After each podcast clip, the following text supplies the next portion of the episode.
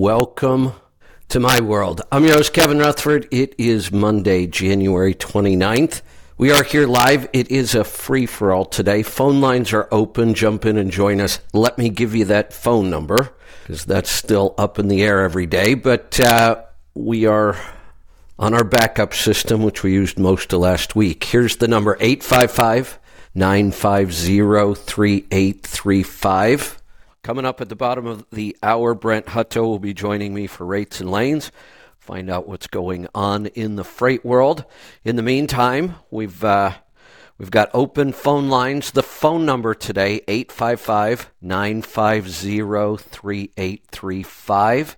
You can also use the call in button on your app. Um, I, I know we've been dealing with a lot of technical issues and interruptions, and that's probably going to continue for another week or so. Hopefully, not much more than that. Uh, one, when we start testing our own software, we'll test it as much as possible offline. But it's kind of like that uh, military saying, "No, no plan survives the first shot."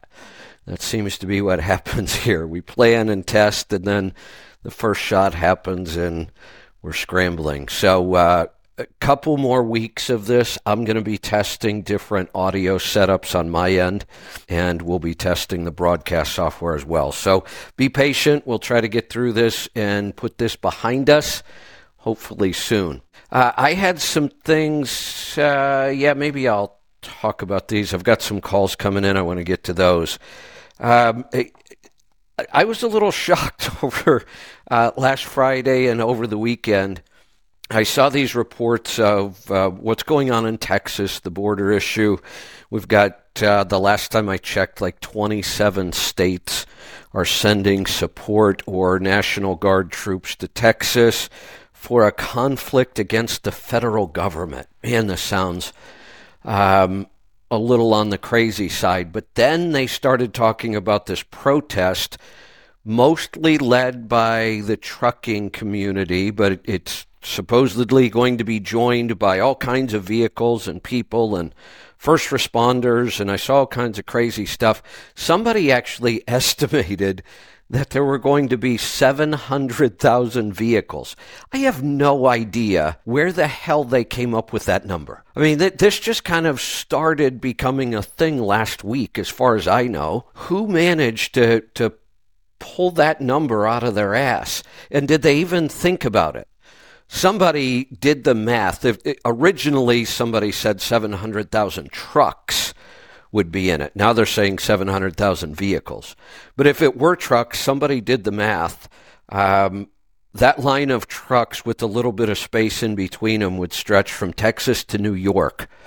We would take about a third of all the capacity of trucking off the streets. The, the economy would be chaos.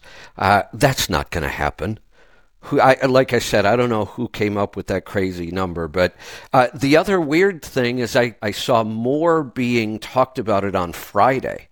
I got up this morning expecting to find a lot of news on this, and I didn't see hardly anything today. So I'm not sure what's happening with that.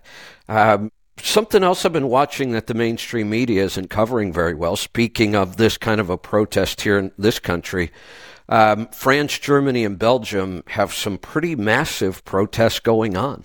Uh, farmers, mostly in these countries, they're being supported by um, the trucking industry and other people, and, and these are pretty massive protests in these countries that are really shutting things down like I said, the mainstream media doesn't seem to be reporting much on those.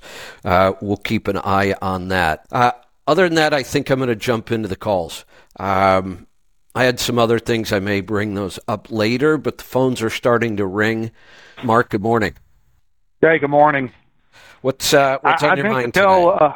Uh, okay, uh, so let me get to the point. The point is, uh, I, I did a tweet yesterday, uh, and I tagged you in it.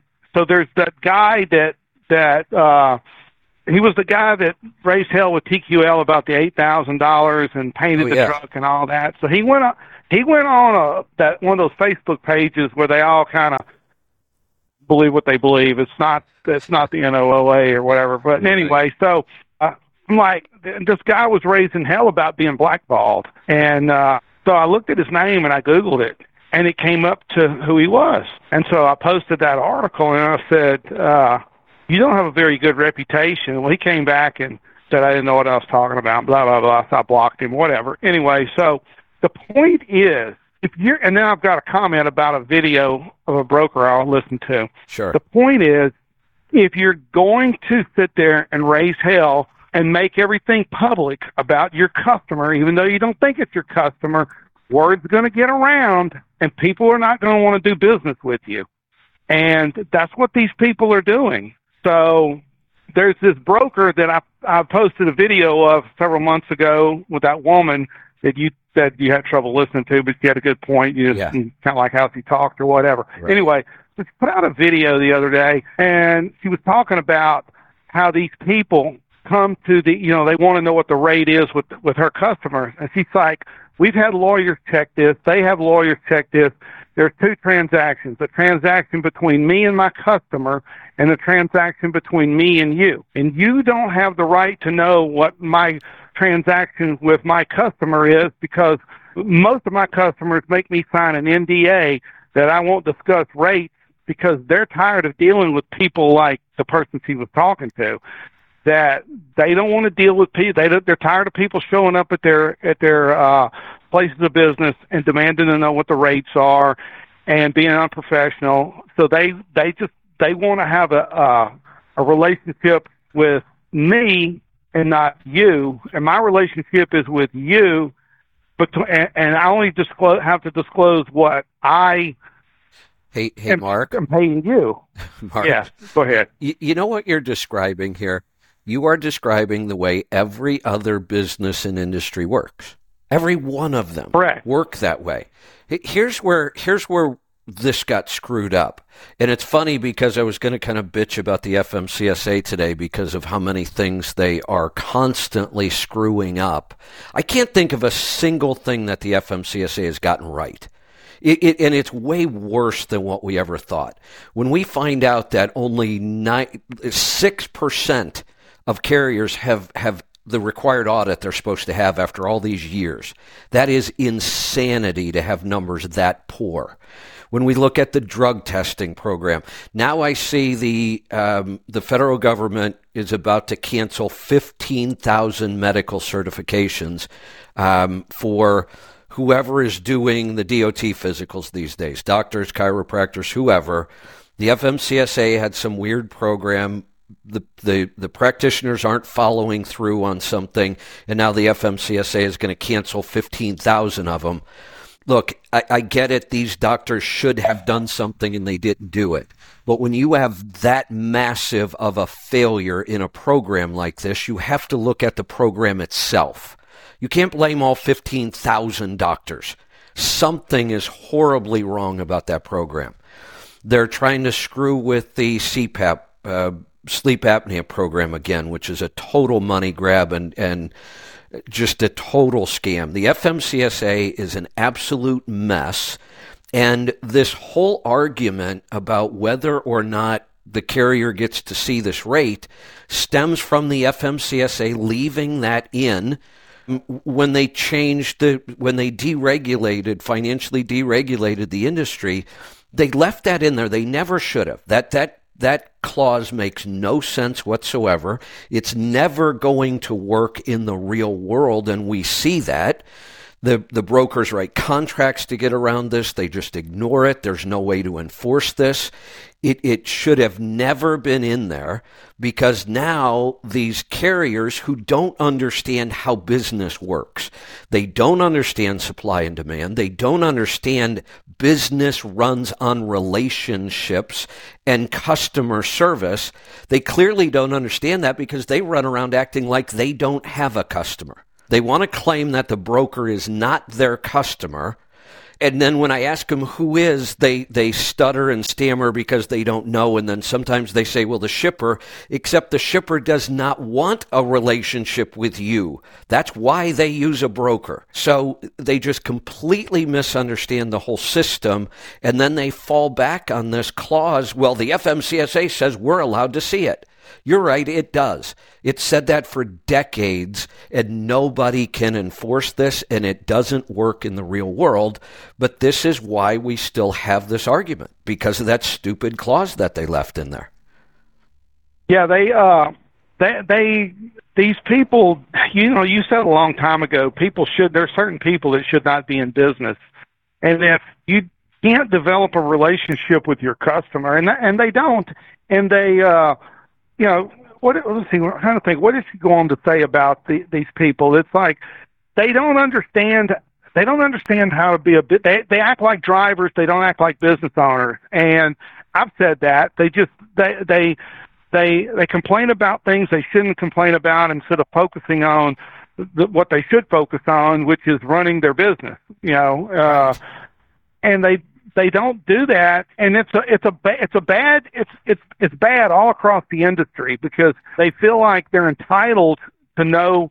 Uh, and here's and here's the point you made. You've made this point these companies have so many loads and so many warehouses all across the country. They don't want to have a shipping department, so they can hire one person to be their shipping department. Whereas instead of having to pay taxes on all these employees and and they can just and and uh, trucks and you know dispatchers or whatever, they can they can outsource it, and that's what they've done. They want to outsource and, it. They don't want to have a a shipping department. And, and let's talk about business so, in general on that topic, outsourcing. That has been a trend for decades and it makes total sense. Businesses have been taught, rightfully so, to focus on what they call your core competency. What are you really good at? Why are you in business? Focus all of your time and energy on that and outsource everything that isn't directly related to that. So printing, you know, nobody runs their own printing department. We outsource that kind of stuff. The, it, it used to be, I can remember when I started in this industry because I was I, was going out to these shipping departments to try to get freight. A lot of these companies back then had huge shipping departments.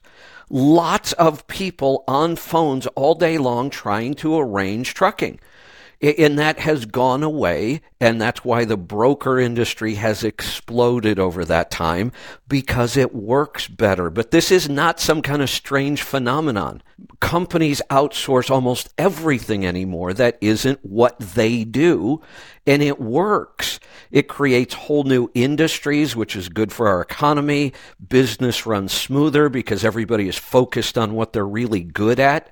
Um, we seem to be one of the few industries that is fighting back against this, and it comes back to this broker issue, um, and and most of our small business owners in this industry not understanding how business works. Well, it must be Monday. Uh, I have no idea why I lost my phone connection there. Uh, I I may know I bumped a piece of equipment here in the studio and it lost its connection for a second, and that was enough to trigger uh, my connection with the phone system, which I just learned something. So the first time was because I switched mics.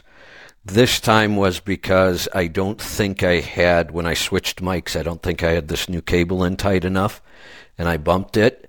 So it seems like any interruption between the mic and the phone system requires me to restart my connection. So at least maybe I learned something from that, and we will go back to the phones um, and see if it's working. Let's go to Michigan. Mick, can you hear me? Yeah, I can. All right. Well, at least I learned something. Boy, uh, I feel like uh, going back to bed and starting over this week. But uh, what's on your mind today? Okay, well, just to, I don't know, this might open up a whole bag of worms, but um, I've got a gallbladder question, and I thought I'd comment on your FMCSA thing too. So, which one, which do you want first? Uh, let's do the. Let's stick with the FMCSA, and then we'll move on. All right. Well, my thing is, I am convinced at this point even that you got to look at all of this stuff through the prism of the federal government act actively trying to destroy our country. I, I hate to sound like I'm just giving up, but that's the only thing that makes sense.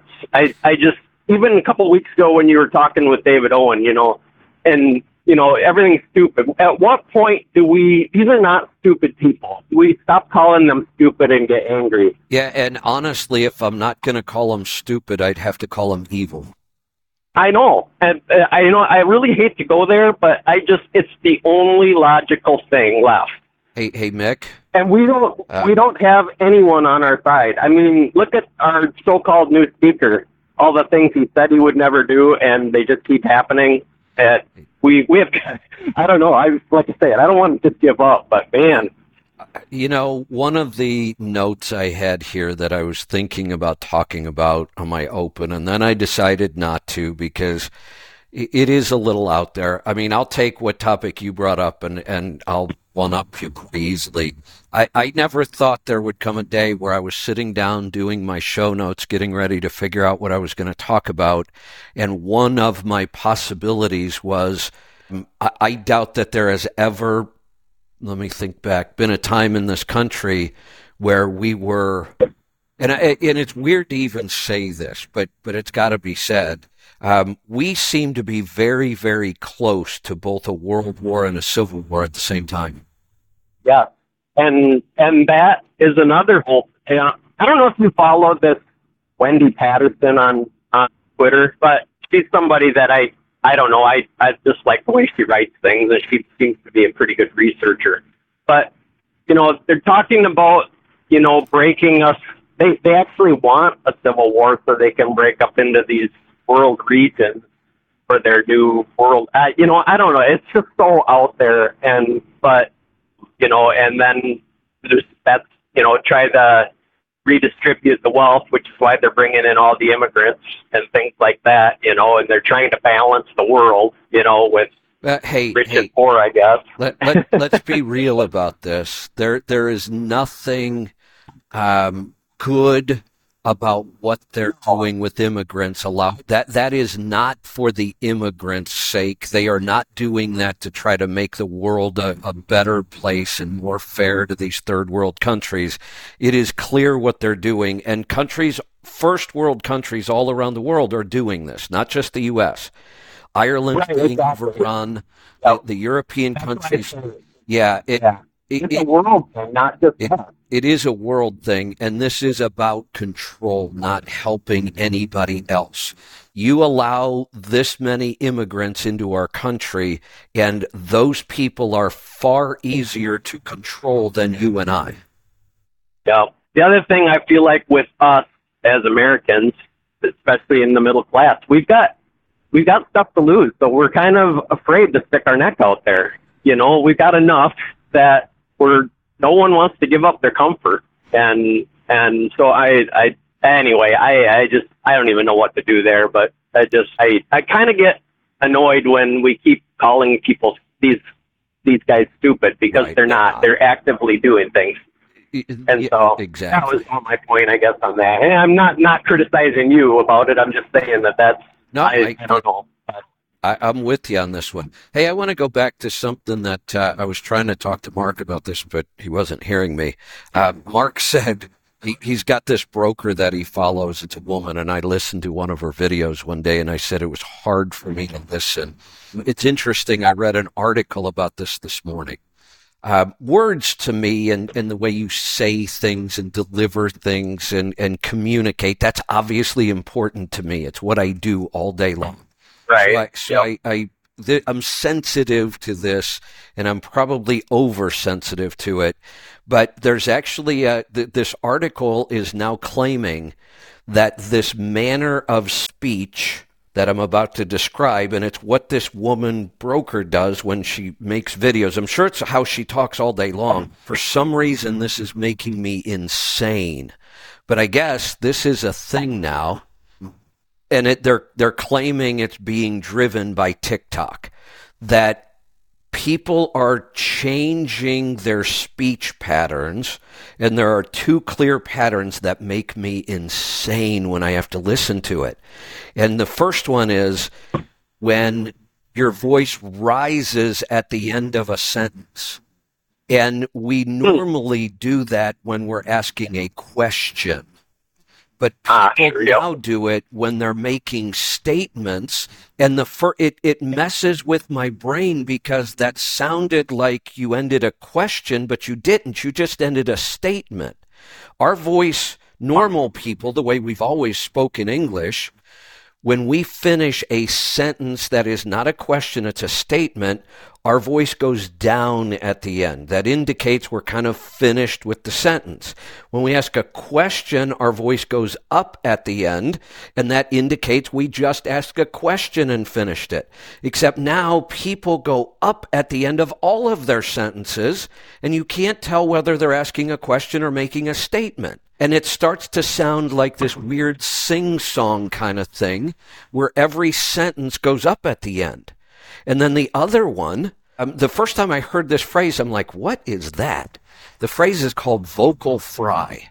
And what happens with vocal fry, and I think, no, I, I know women do this way more, and I don't know if it's it was them trying to sound more authoritative, but vocal fry is where you I, I can't even do it. I mean, I could probably do it if I really tried, but it's it's where you you speak so low and slow that your voice actually starts to like vibrate. It, it, it's this weird. If you listen, and uh, like I said, a lot of women do this. Oh.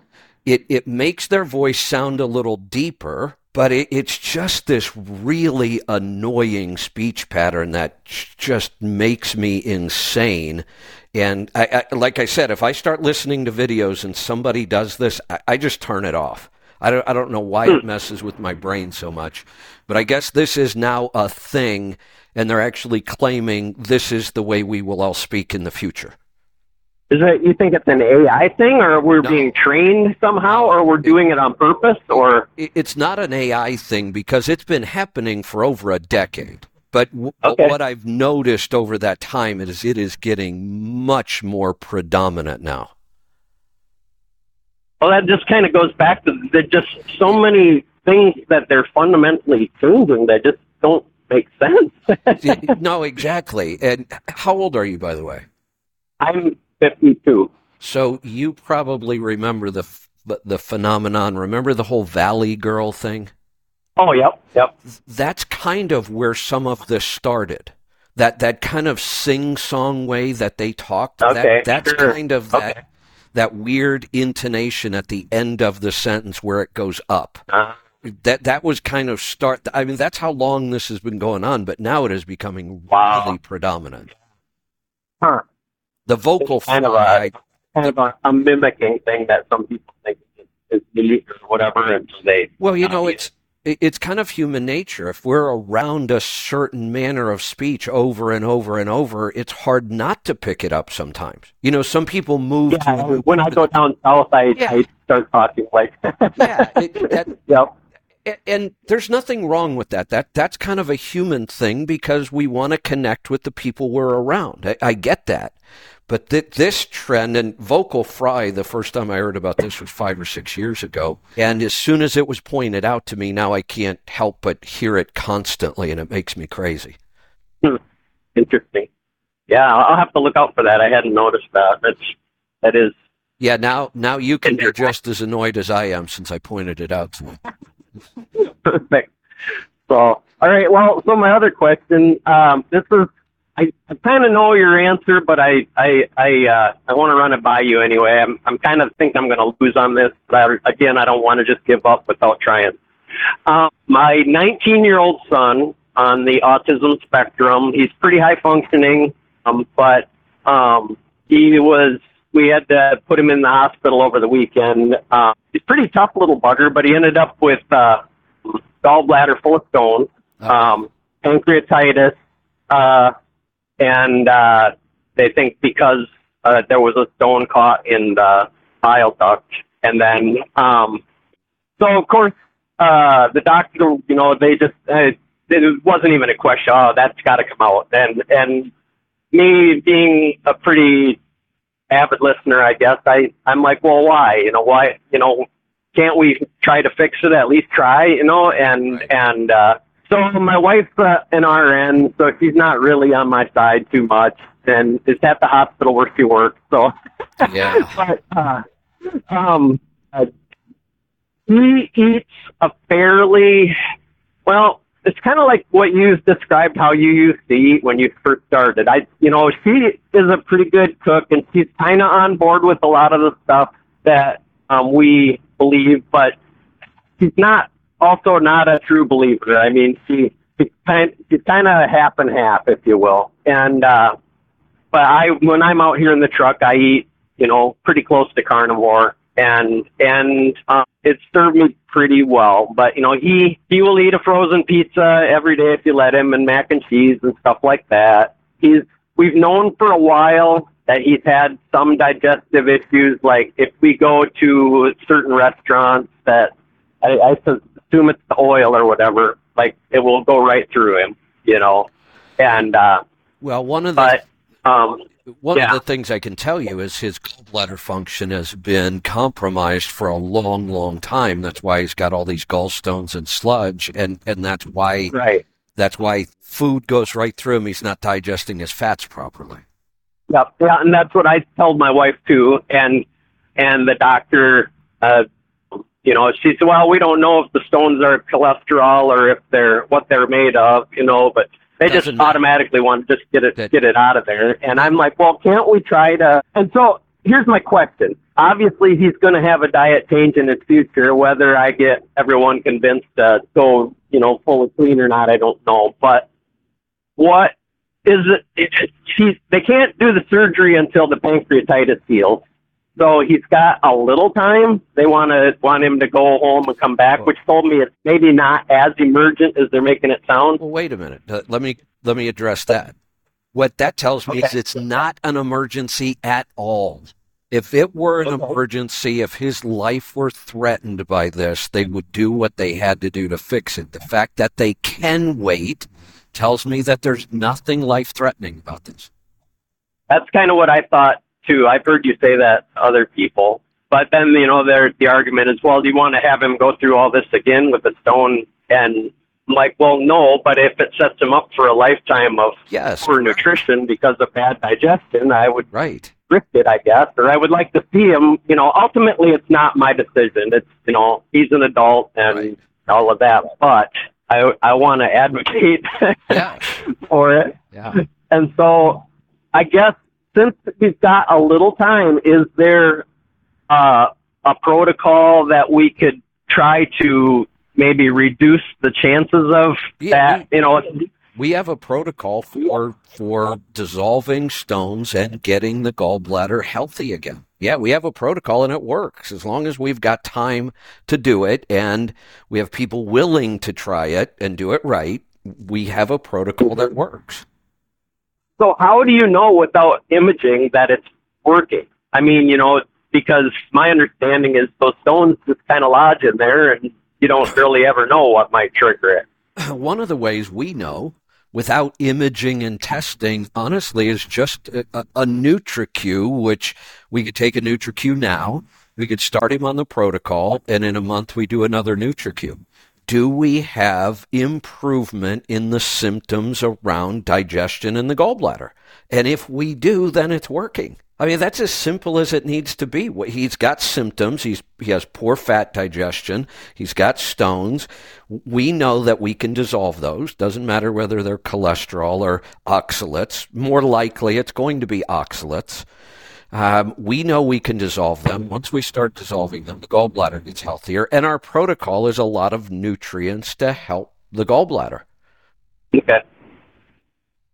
Is that like uh is that a normal protocol that you list or is that more It's of a not. one-on-one type It, thing? it, it- that's Okay. a that's a one-on-one. It's a little trickier. It's not that big of a deal, but it's not one that we just want to put out and have people trying on their own. And one of the reasons we don't is not only do I not really want people trying this protocol on their own because we have to monitor it pretty closely, but I also don't want somebody who absolutely needs emergency gallbladder surgery to think that our protocol is a good idea. So the first thing I want to do is yep. make sure the person we're working with doesn't need some sort of life-saving emergency surgery before we even talk about this protocol. Okay. All right. Well, I'm I'm still advocating for it. I don't know if I'm going to win or not, but uh, Well, keep I will. Yeah, I will. Uh, I might be signing up for a one-on-one for him if we can. If I Sounds can good. convince my wife to let me try it. So Yeah, that would that would be the coaching program. So, hey, I'm going to cut you loose. We are running late this morning because of uh, all of our technical issues. It's time to bring in Brent Hutto from TruckStop.com. Brent, good morning.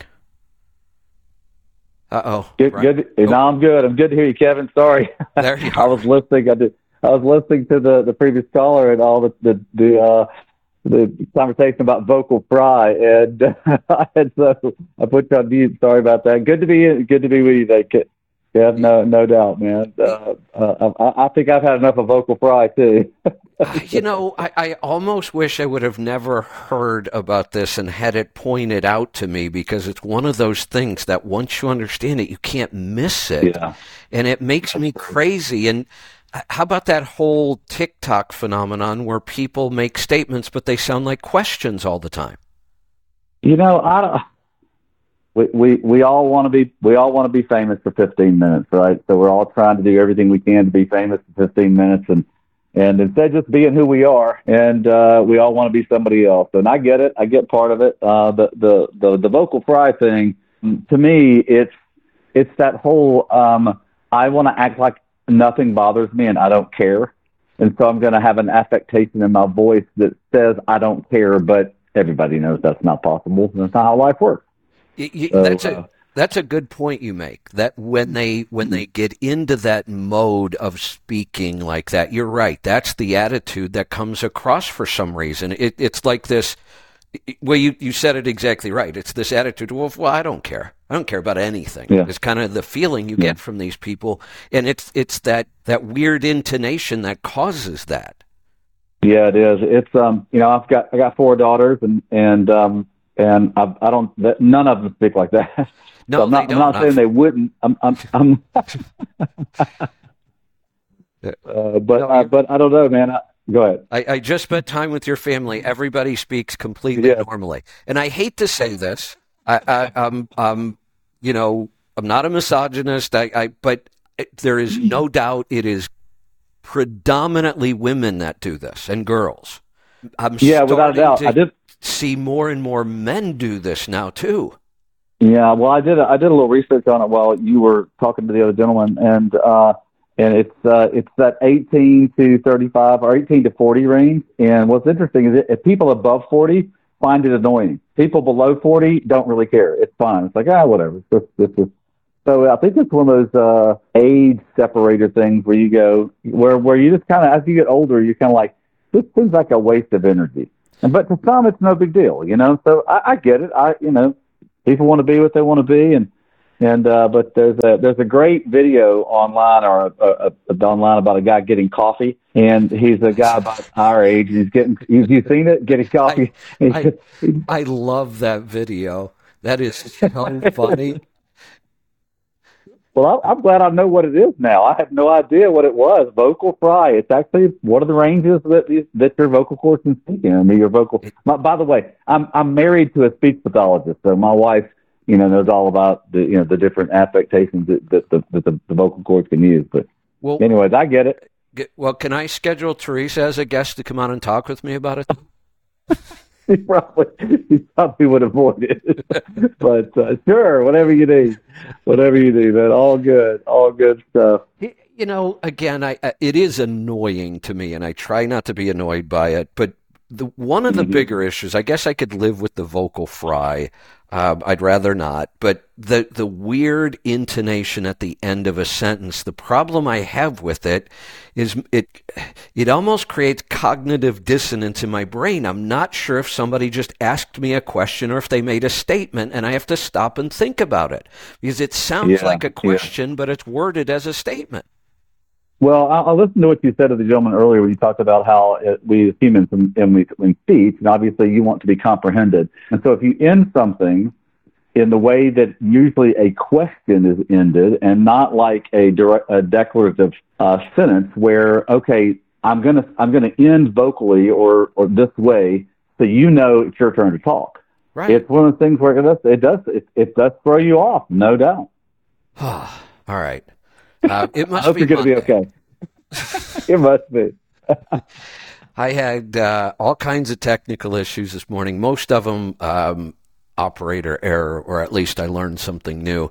We're, we are Right. finally um, within days of starting to test our own broadcast system, so we're kind of working on it in the background. And at the same time, I'm working on some new equipment setups for our remote host, even for somebody like you, a, a regular guest, where we want the Sure. best. uh, We were just talking about, you know, voice and sound. We want the best audio quality we can get. We want to be able to communicate better. Um, Oh, unfortunately, we are building a system that really doesn't exist right now on the market. We've talked Oh, about that before. again. Yeah. Yeah. Uh, so it's just uh, it's a little frustrating for me right now, but half the mistakes are mine. So um, I think we've got them figured out for today. Um we are here to talk about the market today. So let's Yes, sir. talk about the market. What's going on this week? Well, I tell you, I just I went down to a conference that um, I really enjoyed going to. Was down in in, in West Palm Beach, which is not a bad place to be in the middle of January. It was uh, 78, 79, and 80 when I was there in beautiful weather. It's right on the water, and uh, so it's above Miami about an hour and a half. So it's a nice place to be. But it's a great conference where um, a lot of the uh, l- leaders inside of transportation go to, to, to like be around each other to talk about the market and what's going on. It's also a lot of businesses, you know, how can they do better business with each other? But Ben Gordon, who, who leads a great event down there, he also owns Cambridge Capital. They're a big investor inside the marketplace. But Ben Gordon is the Ben Gordon Supply Chain Research, and he's the guy that leads that. But he, he and his team do a great job. But I got to hear tremendous conversation from tech leaders, from trucking leaders, from 3PL leaders, from uh, investors into the market. And the overall feeling is we're just kind of cruising along at this. The market has come, everything's come back to what some would call as normal. It just doesn't feel super like normal. And that's, that's the odd thing because we went through this great, we went through this great, you know, period. I mean, we went through this period where if you didn't make more money than you ever made in the history of your transportation company, then some, you were doing something wrong, you know? Yeah. So, um, but so, so everything's kind of come back down to normal and and which means there's a ton of competition. The the struggle, Kev, is, is that is that because the market was so good, so many small players or small companies. Let me just say small companies, smaller companies, the the one truck, two truck, you know, three truck, transitioned into the the full truckload marketplace, and so we've got an oversupply of trucks, which kind of keeps rates depressed a little bit. And when you consider that that fuel kind of continues to just be a headache. And then you got insurance as a headache. You got the, all the other, and then you got competition. You got more trucks that are asking for freight in different areas. It just makes it feel difficult. And, and so profitability is not near as good as it should be for small carriers. And, and certainly we, it needs to be because we, we, we want to make, we at Truckstop want to make sure they got every opportunity to be as successful as possible. But really today, if today is this marketplace, and you and I have talked a lot about this, this marketplace really reflects on one thing. What can you control as the operator of your business in which you can nominally control your costs. And if you're not really, really looking at those in today's marketplace, you're probably not making much profit at all, if any. You know, that's an interesting point. I want to spend some time on that. Um, Yeah, yeah. back, you know, over the last, uh, I don't know, five, six, seven, eight, I think we're actually close, becoming closer to about 10 years now, um, that we've been talking about the, the end of the run. I mean, we always know it comes. Right. The the economy runs in cycles, trucking runs in cycles. It's very sensitive to those cycles. We've been through them. We have great years and then then we start to notice, okay, we're we're heading into a downturn. We get through it, Right. we go back to the upside. We've been talking about this for a long, long time. We knew this was coming. It took way longer to get here than anybody expected. But when it got here, it was exactly what we thought. You're going to lose a lot of capacity during this time. You have to. Mm-hmm. What was different this time for me is we are still, I, I just did another one on the air the other day. We are still highlighting business reports for single truck owner operators and small fleets from last year. And the numbers are not just average.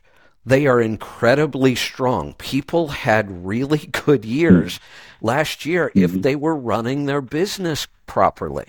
And if you weren't, 2023 was a bad year for a lot of people. Um, one of our callers earlier, um, remember the, the the guy that kind of went viral online because he was demanding eight thousand dollars from TQL and he painted it all over his trailer and parked in their parking Oh parking yeah, lot. And, I remember seeing I remember seeing that in Overdrive. Yeah. yeah, um, you know that phrase "be careful what you wish for." Oh sure. So this guy wanted attention. Obviously, Mhm. uh, if you spray paint, you know, something like that all over the side of your trailer and go pull in the, the broker's parking lot, you want attention. hmm He got it. hmm He got attention. Be careful what you wish for. He's back in the news. You know what his problem is now? I give up. He's being blackballed. Oh. Well, of course you are.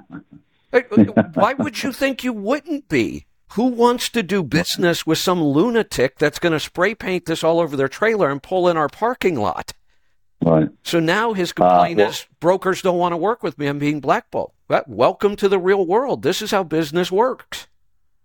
Uh, we, we, we work in an open market and people get to choose who they want to do business with. That's how the American business structure works. And it's all about choice. And so unfortunately, um, you know, the, I, I, what I would say is that, that there's always, there's always an agreeable way to try to resolve conflict. And sometimes there's an unagreeable way. And, and if you, you know, depending on how you want to stomp your foot and put it down, um, you know, we're always, we're, we are all responsible for our actions. And so it's unfortunate that um, he is um, struggling in the market with other brokers not wanting to work with him. But you know, you have to be careful what you're communicating. Uh, super careful what you're communicating at all times. No doubt. Yeah, you know, sometimes when there's a conflict, sometimes there isn't a good way to work it out. Sometimes there's just Yeah, you're right. And Yeah. this may be one of those. I don't know what else he tried, but ultimately, sometimes the best way to deal with conflict is to walk away and say, "All right, "There's just is no way to work this out." But when when he wanted all of that attention, he he got it, and these are the consequences of that. Yeah, famous for 15 minutes. Like I said just just a few minutes ago, you got to be got to be careful what you ask for. And in today's world, I mean, and, and, and look, there's part of this is really good because as a like a single participant in the market, he doesn't. You know, most of the time, ask, you start, you know, 25, 30 years ago, you didn't have a voice. Well, you have a voice now. I mean, you can you can attract more attention to yourself than ever in the history of mankind. Just be careful what kind of attention you're attracting because in the end we all live with our character. We all live with who we want people to think we are. And obviously, he he he he had he had a, a real axe to grind uh, about something that he felt really strongly about, and he you know we all have to live with the result, unfortunately, and uh, that's just the way that's the way things work. Maybe there could have been a better way to work this out. Um, um, again, uh, as you said, be careful what you ask for. yeah. Um, you know, there is a good side to this. Uh, you know, I'm thinking back over the last, again, like I said, five or six years. It's been a while now. Um, Yeah. I wasn't. I wasn't working really hard to get a lot of our information out on fuel mileage, maintenance cost, all that stuff. And the reason I wasn't Right.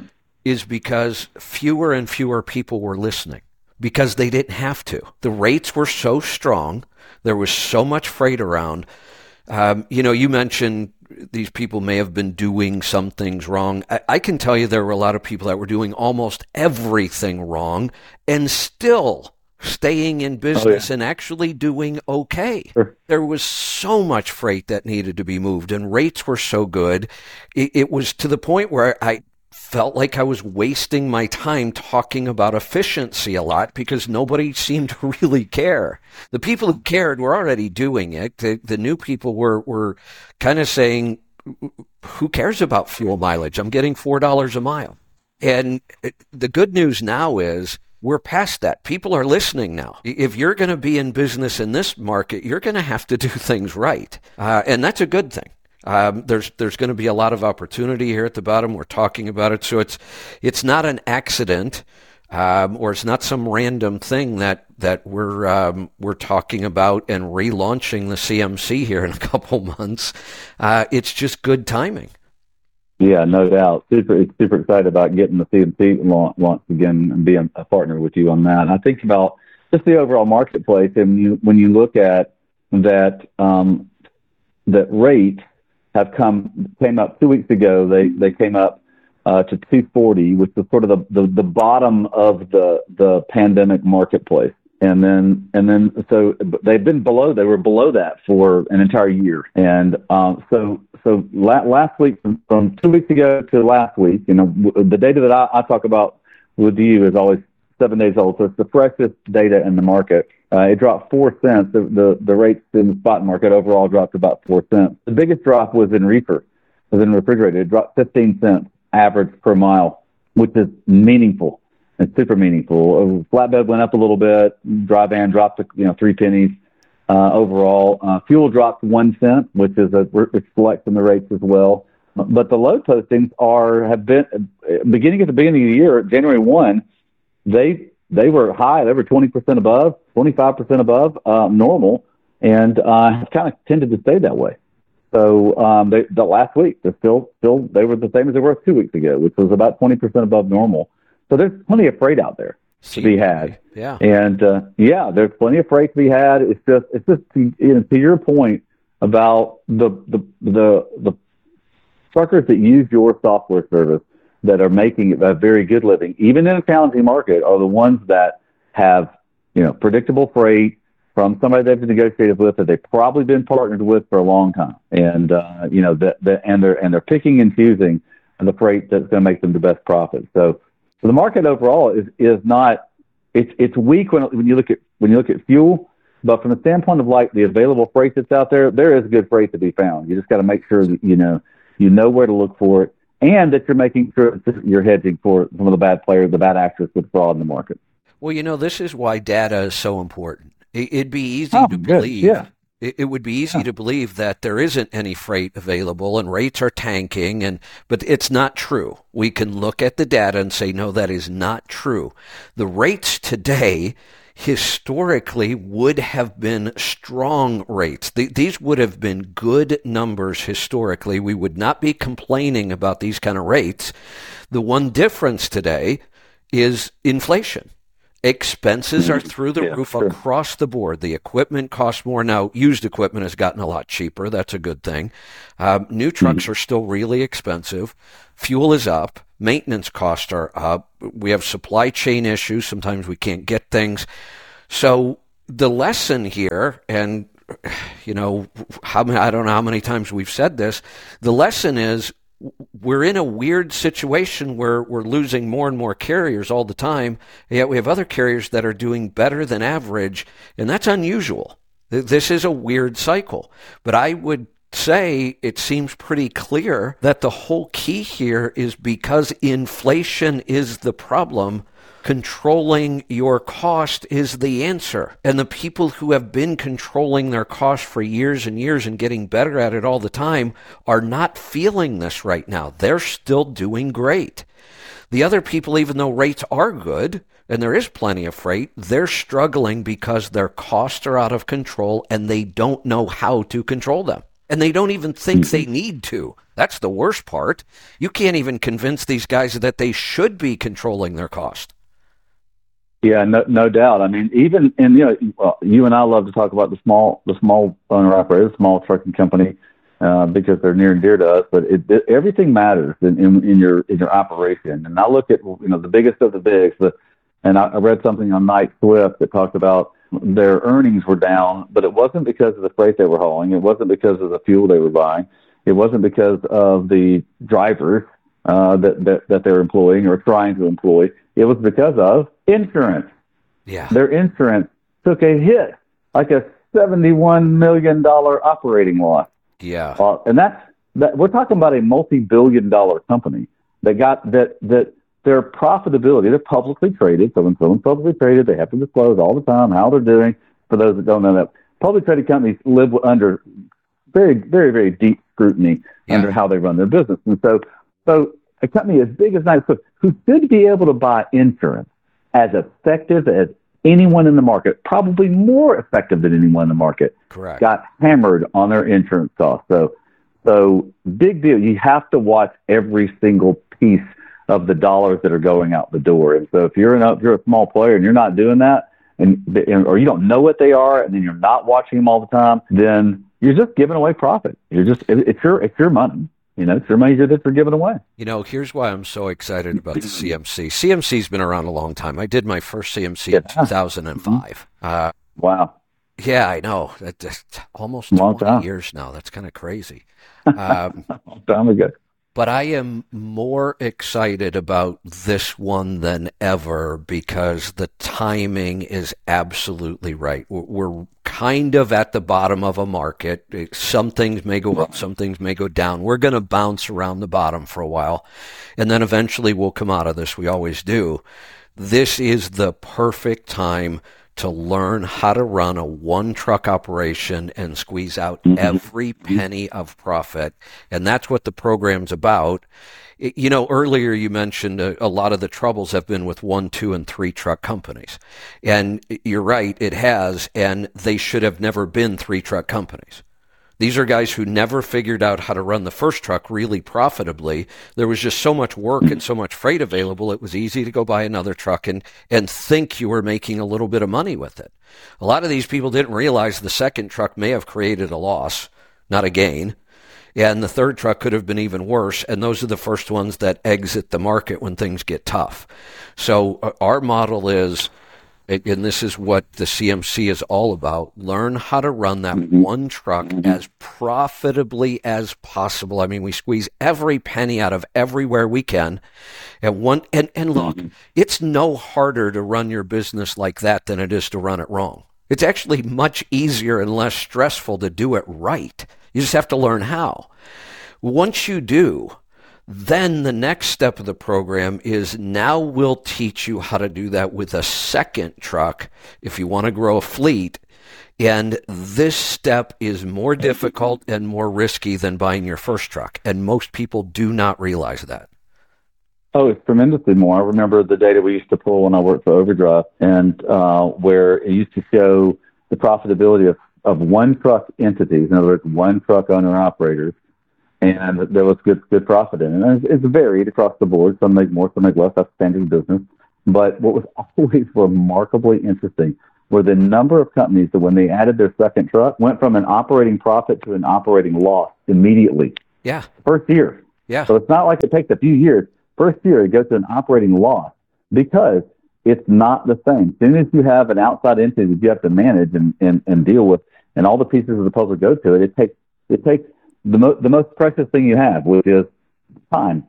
It takes your time to manage it. And if you don't have it really locked in, then you're losing that 5%, 10% of your time. That is a tremendous amount of your profit for the year. Because, you know, when you got to take time off of one end, it's going to, it, it, comes out. It, it, it, comes out of your profitability. So, yeah, it, it's amazing. I, I'll, I'll, so I agree with you and, and, and super happy that we're, we're going to be a part of the, with CMC because we can we can teach this. You know, Truckstop can, can can bring the tools, can bring some of the tools, and you can bring the intellect, and you can teach this on how not to step in that hole. You know, we, we could make the argument with the data that the more trucks you add in a fleet, the less profitable every truck becomes. That, that's almost kind of odd because normally in a lot of businesses, the economy of scale starts to increase your profits. But in trucking, it's not the case.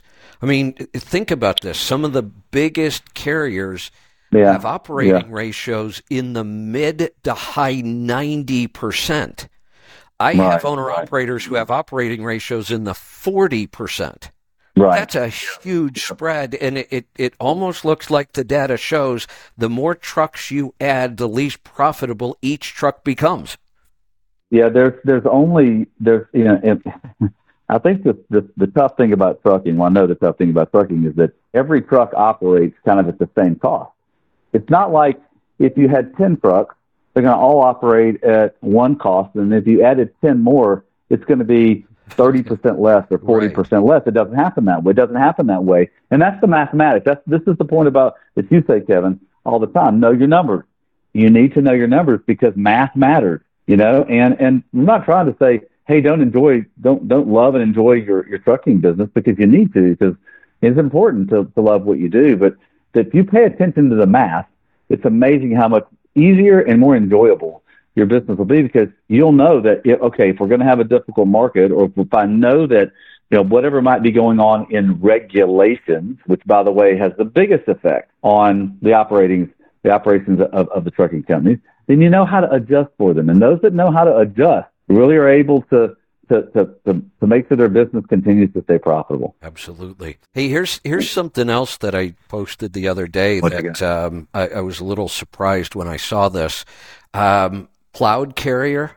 Um, did you see the offer they've got right now for owner operators? Cloud Carrier or Cloud Trucks? Cloud Trucks. I'm sorry, Cloud Trucks. Yeah, yeah, yeah. yeah okay. No, I have not seen the offer. Huh. Listen to this. Uh, Cloud Trucks considers themselves a virtual carrier. I guess that's kind of like a digital broker, but I'm not sure that's much of a distinction anymore. Almost everybody could claim they're a virtual right. carrier. Um, right. But here's what it's virtual carrier drivers, and, and I wish they wouldn't have used that um, term drivers because they're really talking about owner operators um, who drive right. at least 2,000 loaded miles each week over a two week period are guaranteed a weekly revenue of $4,500. And those who drive at least 1,500 loaded miles each week over the same period are guaranteed 3250 in weekly revenue. That works out to a guaranteed rate of $2.25 a mile. And uh, on the 2,000 miles a week or $2.16 a mile on 1,500 mm-hmm. miles. That is a very strong revenue guarantee. I don't think I've ever seen one like that. Yeah, I hadn't either. I'll have to take a look at it. Uh, we're familiar with cloud trucks, uh, and in fact, we end up running into everybody in, in the marketplace. So I have take a look at it. By the way, it, it did, have you looked at any of the details? Is there is there any tests? Because terms and conditions are always something you want really want to pay close attention to. They are, and I haven't been able to find all the details on it yet there may be enough weird exclusions in here that this isn't as strong as it sounds, but on the surface, that, that's a pretty darn strong guarantee. Yeah, no doubt. Yeah, I'll have to take a look at it to see how, how that, that works out.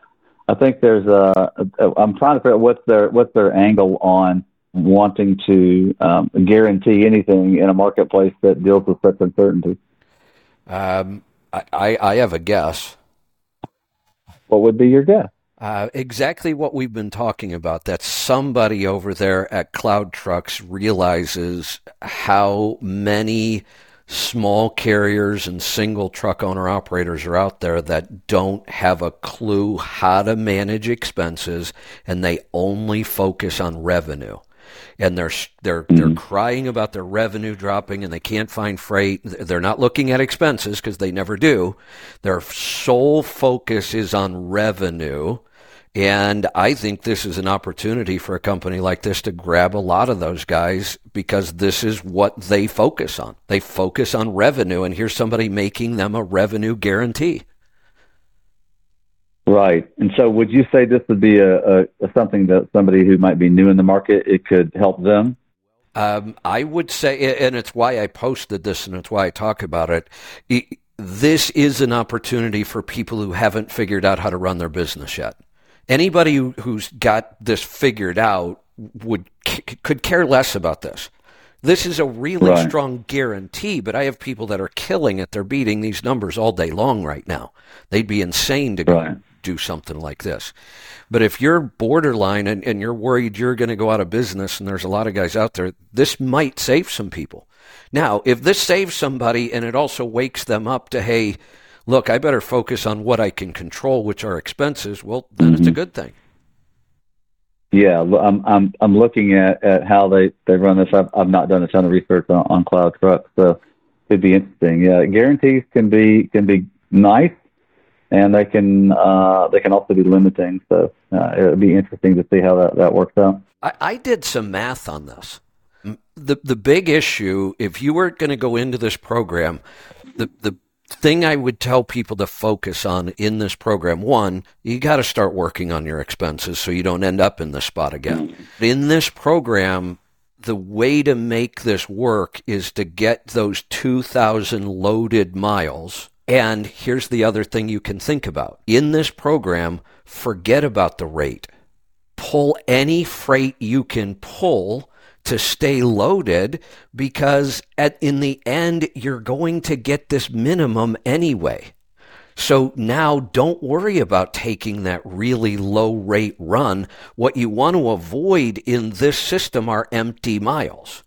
If you can stay loaded at any rate, it's not going to matter anymore.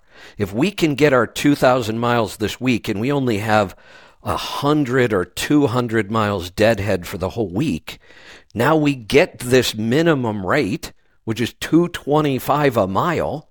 We might have had some mm-hmm. loads in there where we were only getting paid a buck 60. So what? Take them. Who cares? Stay loaded right. in this system. And I did the math there is no reason why somebody who's smart enough to understand how to work this system, they should be able to net about a $100,000. Right. That's not a bad year. In any other no. year, that would be a fantastic year for an owner operator to clear a $100,000. And here's a program where I can uh, unless they got a bunch of weird exclusions and but but if this program looks like it looks on the surface to me, I could almost guarantee somebody could make a hundred thousand doing this. Wow, that's a good claim, Kevin. That that's a, a, a, so. How much of this? How much of this is instruction? How much of this is application on your end when you, when you talk about how? Because you, you, you know, there's a lot of times people put a good outline together, and then and then what, where are the where are the areas in which the owner operator really need to focus in on? Okay, how do I how do I put this into action? This particular program, you mean? Sure. First off, like I said, determine if you even need this or not. If right. you are mm-hmm. if you are averaging anywhere near 225 a mile on your own freight, just stick with it. But if but if you're really struggling because you know most of your freight is paying less than two dollars a mile right now, and your expenses are through the roof, and you can't pay the bills, you should consider mm-hmm. this program. Um, again, I, am going to have to go do some more work. I might even reach out to CloudTruck and get somebody on the air to talk about it. I want to see if I can find more information on it first. But if you decide that you need something like this, that you're really struggling and you can't see a way out, again, the way I look at this program is shouldn't care about the rate at all. I mean, look, if I know that this program really works and, and they're honest about it, if they've got a load in their system paying a buck 20 a mile, I'm going to take it. Why wouldn't I? All I need to do in this system to make money right, is make sure I keep freight right. on the trailer because this is all mm-hmm. based on loaded miles. You've got to get 2,000 loaded miles to get this guarantee. Now, people aren't going to think about this and they're still in that mindset of rate, rate, rate. And they scream if they see a low rate. Oh, I'm not pulling that. It's garbage. No, in this situation, I don't care what the rate is. I am going to pull the closest load near to me now to keep my deadhead miles down. Right. Yeah, I'm just looking at some of the details on this, and uh, be be interesting. I, I think I'll, I'll, probably into it too, because uh, so uh, yeah, I just I'm I'm all yeah. I always want to make a look at the details on, on everything. So I mean that's that's my advice to, to any owner operator looking at things. Where there's always a, there's a guarantee is that, that is it is a guarantee that that if you're if you're struggling, like you said, I think you're struggling with profitability, really struggling, this could be something that could, could get you through onto things. But if, but if you're already averaging these things, is it is it truly a good program for you? So it's it's you know I think the thing that that is important to think about is that you have a lot of there's there's lots of people trying to be creative on how to amass uh, capacity that's out in the marketplace. And and for some of the people that got into the market and this was their first market to get into and they're struggling right now because you know it, it, trucking is is challenging, then this could be something you need to look at. Absolutely. Uh, couple other things. I know we haven't talked a lot about rates. We we we might, but you know, yeah. honestly, if we think about it, the, the, rate information each week would take us what about five minutes to get through, right? I mean, rates right, don't change sure. all that much, and the more we do it, the more people start to understand it. And and you know, we might only talk a lot about rates when there are some anomalies or things are changing. But um, you and I like to touch on all kinds of things, like the the stuff we've been talking about today, and all of mm-hmm. these things mm-hmm. affect rates. I mean, we might not be talking directly right. about rates, but a program like this, if this got big, this could have an impact on rates. I mean, it, it, almost anything. Uh, we look at what's going on in the world right now, um, the world and our country. Uh, there's all kinds of things that could change the, the Right. rate environment. I mean, what's going on in the Red Sea with shipping, ocean shipping right now is, is all over the board and it's kind of a mess. And the supply chain's starting to look ugly again. Um, I- made the statement this morning that um, w- without being overly dramatic about this, or, you know, I don't want to sound like Chicken Little, but um, I was a little shocked when I got up and I was doing my my pre-show reading and you know what am I going to talk about today? And when you read the news today um, again without being overly dramatic about this uh, I, I don't know in my life no I do know. Never in my lifetime have we been in a worldwide situation and, and what's going on in this country where we are closer than ever to both a world war and a civil war than ever in my lifetime. Well, that's a big statement. That's a huge statement, but I, I, I, how can you? And I'm not saying it's going to happen. I'm just saying we're Yeah. closer when you look at the the what's going on in the world. There's certainly more signs of, of either one than ever before. I mean, we we are basically at war with Iran, whether we want to admit it or not, and and it's heating up every day. There's uh, you know we are supporting all kinds of wars all over the country or all, all, over the world, and that could get worse. Um, did you see that prediction by the mainstream media about the um, the uh, truck convoy this week? Supposed to be happening today. Yeah, what was interesting is my uh, sons actually brought it to me. I have twin 17 year old sons, and they keep up with the news. And one of my sons brought it to me and said, Dad, what do you know about the uh, the trucking convoy that's going down to the border? And I said, I don't know much about it. I, you know, I was like I said, I was last week. I was gone at an event, and when I'm at events, I'm very focused on what I'm doing there, and so I, I'm not reading a lot of the news because I'm you know it, they're just nonstop with people.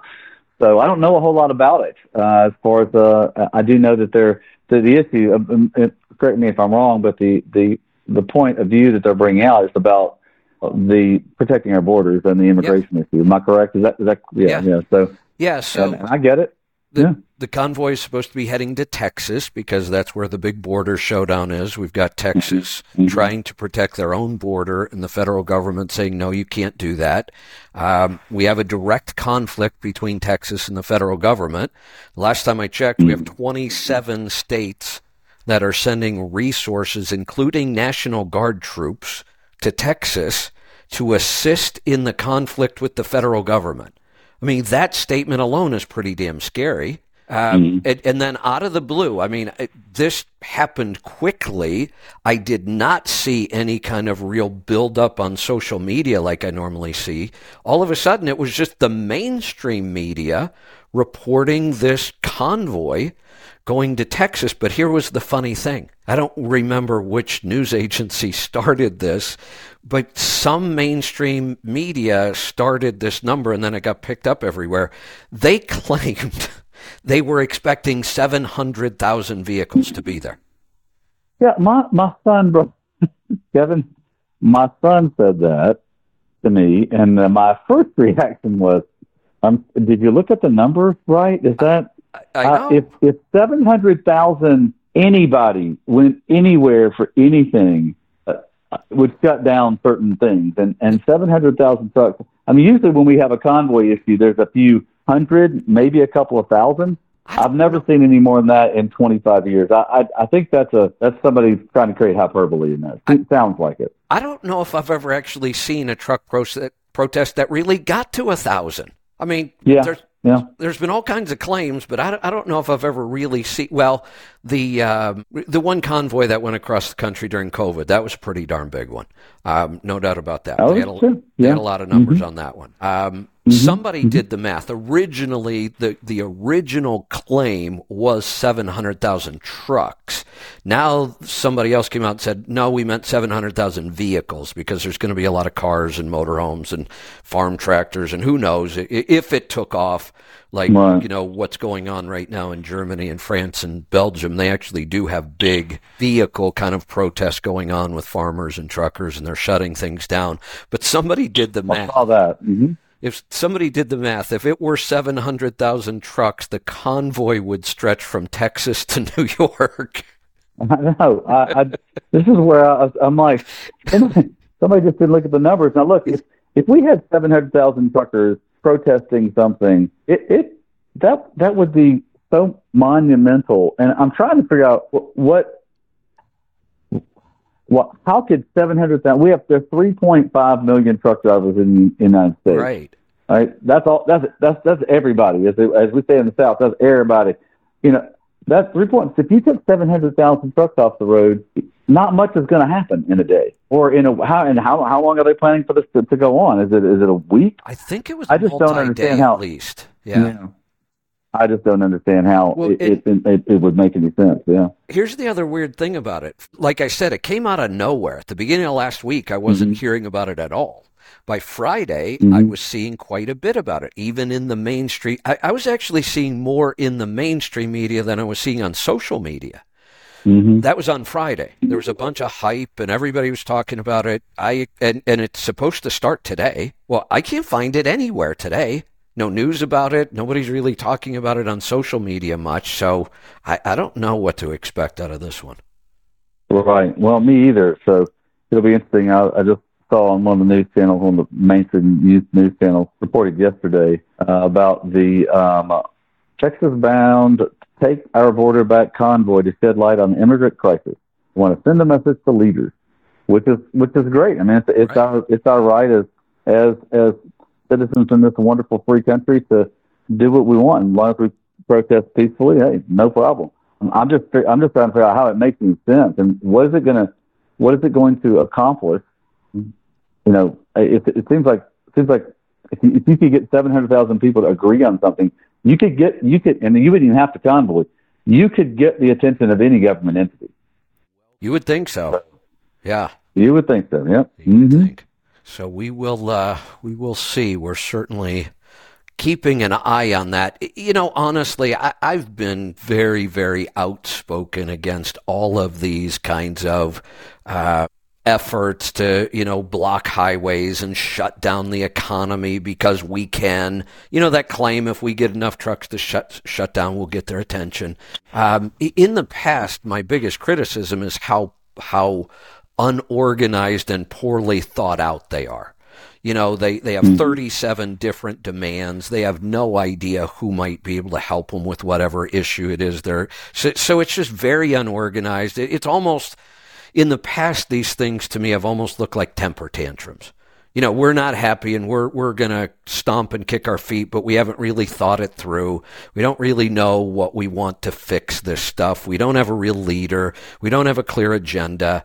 They are bound to fail and they always do. And, and when they fail, it, it's almost like one more black eye on the trucking world or the owner operator world. And we could go back to that statement again of be careful what you wish for all of these in the past have been horrible failures, but it might actually be worse if they were successful. If you shut down roads, there's going to be a lot of backlash. You may not get the support you think you're going to get from this. You shut down roads, and, and again, without being overly dramatic, people can die because of that. The ambulance that can't get through, fire trucks that can't get through, whatever it might be. That's a dangerous thing to be blocking off major roads. So you, you got to take that into account. Are, are you willing to deal with the consequences of all that?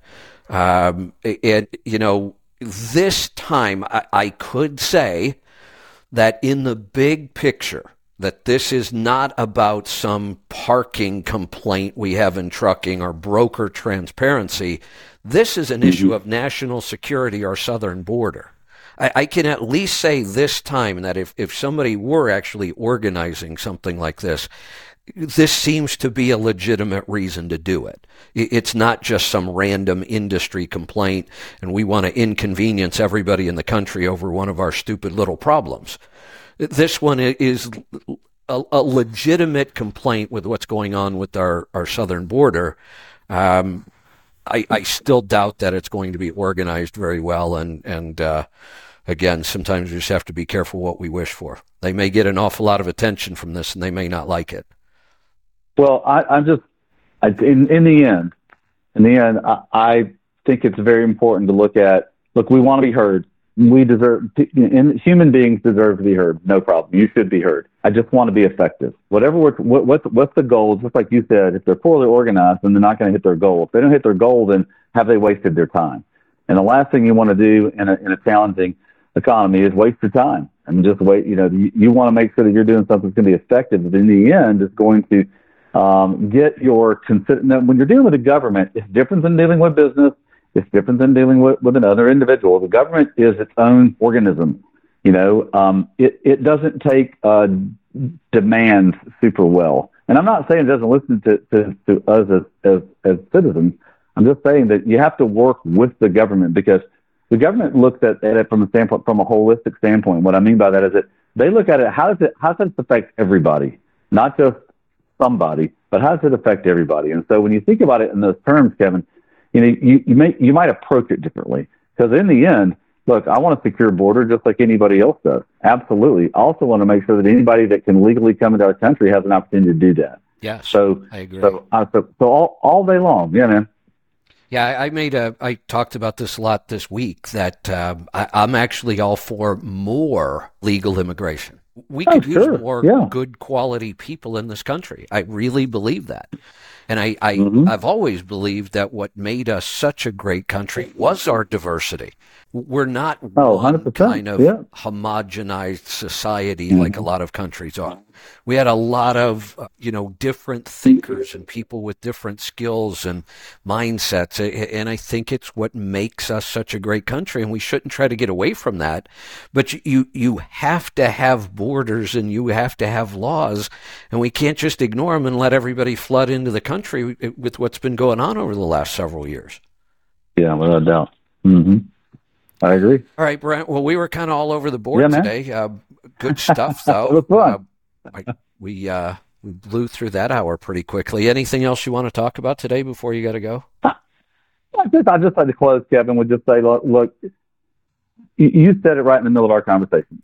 There is so much information out there that a one truck owner operator can put their hands on and, and to make decisions about their business. And if you're not, if you're not utilizing them, then you're not, you're not maximizing the enjoyment of driving your truck. So a little bit of homework gives a lot of bit of benefit down the road from enjoying driving your truck. And, and, and I know you want this for owner operators.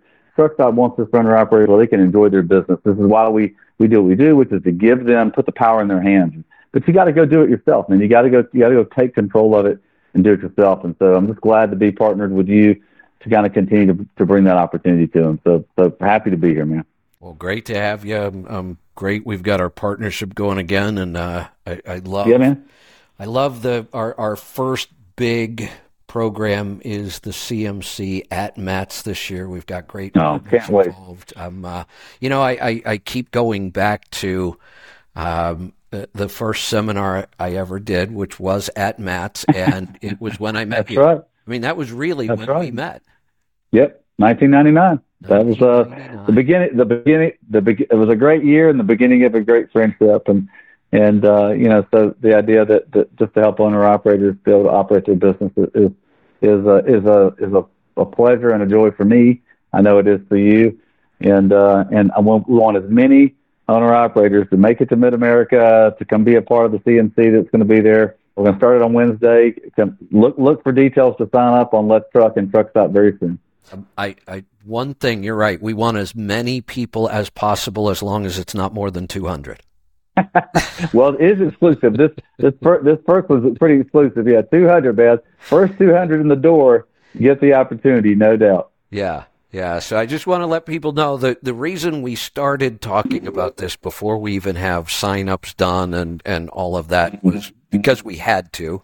One, we, we're a little behind the eight ball on this program with with uh, MATS coming up so quick, and programs like this take a long time to pull together, especially the first one. So we wanted to start talking about it right away so people understood. But now Right. it's even more important knowing that for a lot of reasons, this first one is going to have to be limited to 200 people.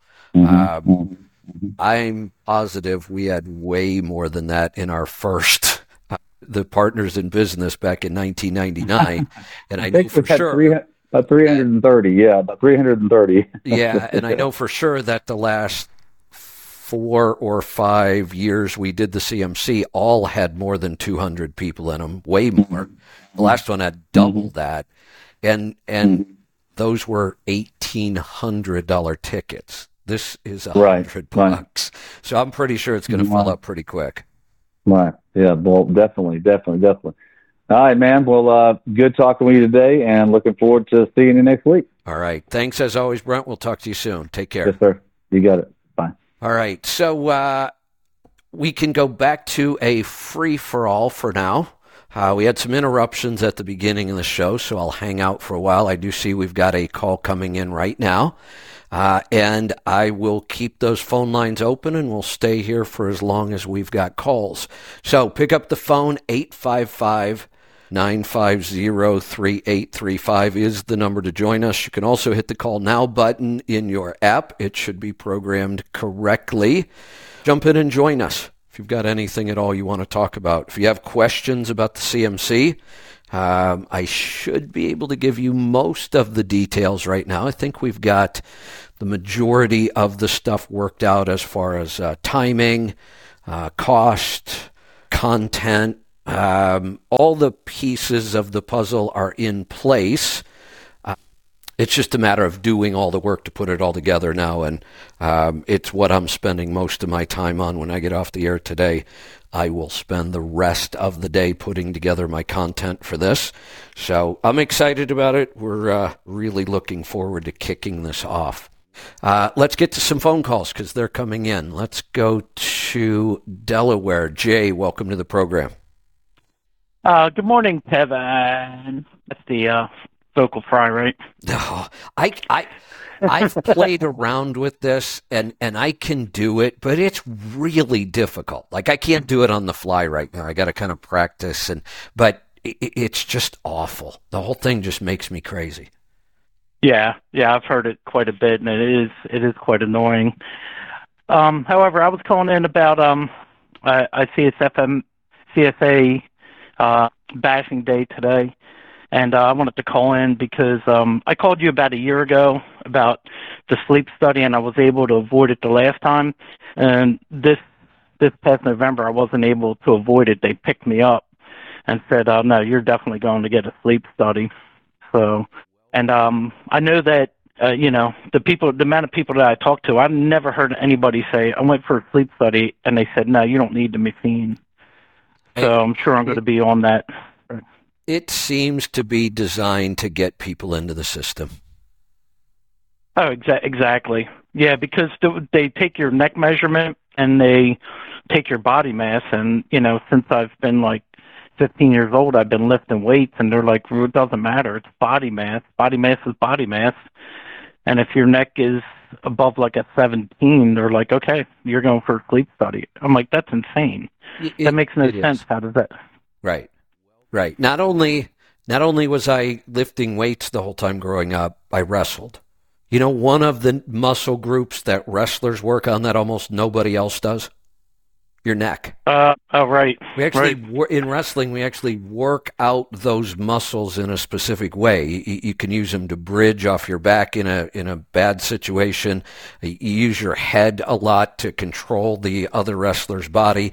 You actually work on those neck muscles. And and I got to the point where dress shirts if I had to wear a tie, it was a disaster. I had to buy a dress shirt that was two sizes too big to get my neck to be the right size in the shirt. I mean that, that mm. but so and body mass index is a measurement that should never be used on individuals.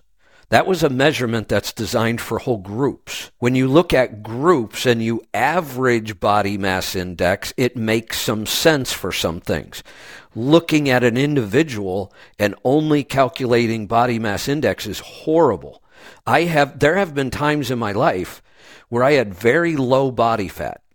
Um, I shouldn't say very low, but I had low, under 15%, pretty low body fat. Under mm-hmm. 10%, you know, usually you're talking about extreme athletes or wrestlers or bodybuilders in a competition. You get under 10%, you're really lean. Under 15% is very healthy. There were times where I had my body fat percentage under 15%, but on the BMI scale, I was morbidly obese. The, the scale does not work on an individual. We should never use BMI in an, on an individual basis. It, it's just meant for big group statistics, and it makes some sense there. But on individuals, you can be extremely fit, but if you have a lot of muscle mass, you're going to show up as obese or morbidly obese on the BMI scale, and it's completely the opposite. Right, I agree with you. I mean, I you know I wrestled in high school as well, and um, and I've been lifting weights for a long time. I got I got the X3 bar. I love that. I even had to go to the Orange Band for a few things. Good. But um, I've been I've been doing it for for a long time, and um, I, you know I was in the military too, and they use the same. You know, we'll take your neck measurement, we'll take your waist measurement, and it just doesn't make any sense. And um, I don't know if that's where the FMCSA got the idea to use the same type of standard, but Hey, look, um, let's but be they real. said it doesn't They- doesn't matter. the FMCSA didn't get their ideas from anybody except the medical community who saw uh, an opportunity to make a bunch of money. That's where all this came from. There's no real evidence that sleep apnea makes drivers unsafe. Uh, lots of human beings have sleep apnea. According to some people, all mammals have sleep apnea. All mammals. It's a part of how our body operates. Some people, and, and I would say that it has far more to do with the standard American diet and our horrible health for a lot of drivers, do suffer from sleep apnea that affects their sleep. We do know that, but there isn't any strong correlation between those people and more accidents. So we should go back to why are we even doing this at all? And are we doing it in a way that's effective? And the FMCSA is not. They probably shouldn't be doing this at all. They should probably just get out of this whole area.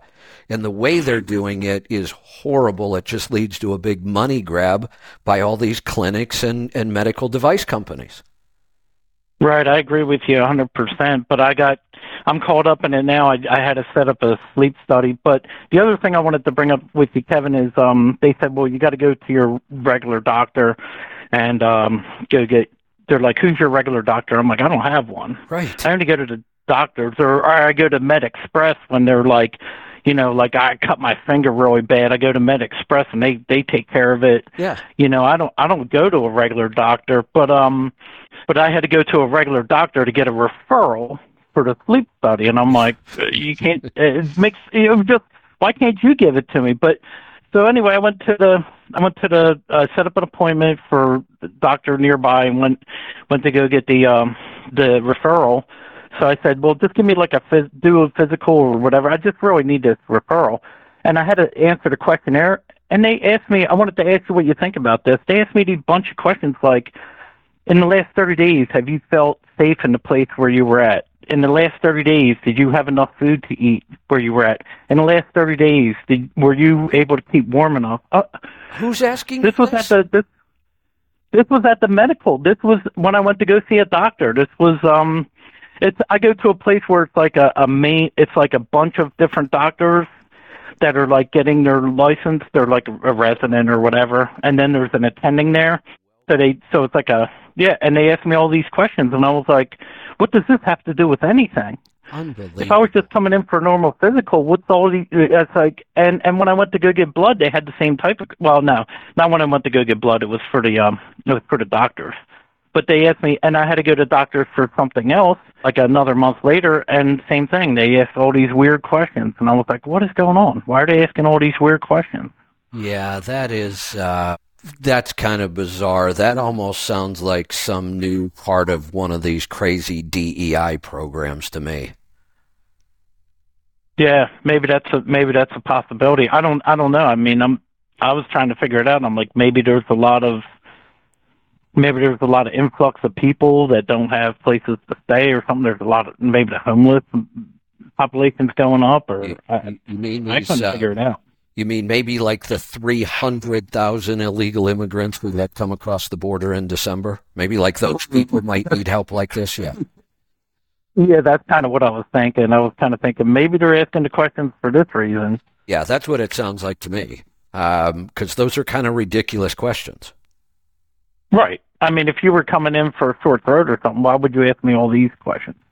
Yeah, I mean, it, it starts to make look. It, look, if you live in this country and you're struggling financially, or you don't have enough to eat, or you don't have a warm place, or you don't feel safe, eh, you have to know where to reach out for help. There's help everywhere. I have to believe that if they have to ask somebody if they need help, they're probably targeting people who are coming across the border illegally, who might not know about all these things that they could be doing to get help.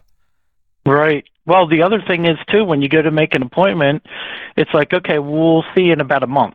It's like what for? Yeah. For an Well- appointment to come in for physical? Let's think about this another way. If these clinics are actually concerned enough to be asking people, do you feel safe? Are you warm enough? Do you have enough food to eat? If they're concerned about people who might not feel safe, might not be warm enough, might not have enough to eat, you don't have to ask anybody to try to find people. Go out on the street and help some of our veterans that are living out on the sidewalk. You don't have to ask them about those things. We know what the answer is there. Uh, Why don't we just put all of our energy into going out and helping the homeless vets first? I agree with you 100%. Ah, I know. But that's, that's all I got today, Kevin. I appreciate your time. That's all we I need. just, Thanks. there's a lot of weird things going on. There is a lot of weird things going on. Thanks for the call. Let's uh, let's head off to California this time. TJ, welcome to the program. Hey, Kevin. Good morning. Good morning. What are you up to today? Uh, just chilling out here in California, just watching all these illegals cross the border. You can probably see it from your place, right? Right. Well, the funny thing is, like the last month that Trump was in there, there was like twenty-five thousand border crossings, and then and now we've been averaging like two hundred and fifty thousand a month, maybe Yeah. more, since Yeah. Biden reversed all that. 300,000 So it's hundred just like- was the most recent month. Oh, it's crazy. And then my and then my my friends on the left, right? I start asking them about it. Like, how do you dispute these numbers? Like, how do you What do they say? how do you go from twenty thousand? Well, the smartest one that I know, who happens to be one of my sales reps um, here in California, of course, um, he said, "Well, that was just." It was because it was all backed up in Mexico, and all those people were waiting in Mexico to cross. And then it's just happenstance. It was going to happen anyways. It didn't matter who was in office. The surge at the border no way. was going to happen anyways. Yeah, and I'm like, hold on. It was twenty thousand a month for like the whole last year Trump's in there, and then you change policy, and now it's two hundred fifty thousand a month. You can't reconcile that, man. You can't say that all those people were going to come anyways. And anyway, well, then it ends up being, you know, we the conversation's spin off in circles. So Well, let me give you my experience with mentioning this to somebody on the left. Um, when I was complaining about how outrageous these numbers are and how it's destroying our country, their response was, "But the Democrats have a bill. All we have to do is pass it." Well, has anybody read that bill? Did you see what the numbers are in that bill? no, I did not Here's- see it, but I'm sure it's grotesque. It is. Here's how it works. All all of these protections that they say this program would put into place would shut down the borders, what the Democrats are trying to sell this as. Here are the numbers. None of this kicks in until you exceed 5,000 people a day crossing the border. Then these things kick in, so we shut it down a little bit until it drops to 3,750, 3,750 people a day, and then the program gets turned off again until we hit 5,000. That's not a solution. Not even close. Like, okay, this typical pol- politicians, right? It's like throwing pork into every bill. Yeah, And then we're why, why are we negotiating over a factor that should be zero? Exactly. It should be zero, and there's and there's no negotiation. How about that? And you know That's what it, we, that's what the law states. you know how we know it can be zero, that it's absolutely achievable? Because Texas did it in a week at Eagle Pass. Right, exactly. Just throw up the concertina wire and, it and, stops. and put some National Guard troops there with scary looking weapons, and zero people came across the border at Eagle Pass. Yeah, it is unbelievable. And by the way, this is a, the states like the the governors and the states are supposed to stand up and take charge when the federal government is not doing their part. And Which is- you know, so they're doing the right thing. They, legally, they have every ability to do what they're doing down there. Yep. And so the the terrible part is, you know, now that the 25 other states or however many are signed up, why is that divided on political red and blue lines? Like, shouldn't every single state be offended and stand up to this? If they, you know, to, so it's just politicized. Like, why has it got to be politicized? Like, every state should be on board with this with Texas, period you would think clearly we have lots of issues that polarize us. You know, abortion's probably the biggest one. You're on one side or the other. There's not a whole lot of middle ground, and, and you can understand why on that issue. And there are other issues that are like that where it's really polarizing. For me, when I look at this issue, this should not be polarizing at all. I don't care what your political beliefs are. How do you think it's okay to allow your country to just be overrun by people? Yeah, it, it, that's exactly right. The, the great thing is like the the immigrants that come before them, right? So like the Mexicans in California that have been here for 20 years, they're offended by it. Um, the the black vote is like also becoming aware that, that they're just like all these people coming in. So any of the any of the funds that were supposed to go to the inner city are not going to the inner city now. They're going you know, they're going to this. Yeah. And so everybody sees it now. But the problem is it's not it's still not going to be enough because the influx is just so much and so many. Um it's I just don't see an easy way out of this other than to literally stop the bleeding, which means shut it down. Yeah. And then start working on whatever. Deportation yes. would be like a start, but that's not going to happen because that's, you know, that's mean.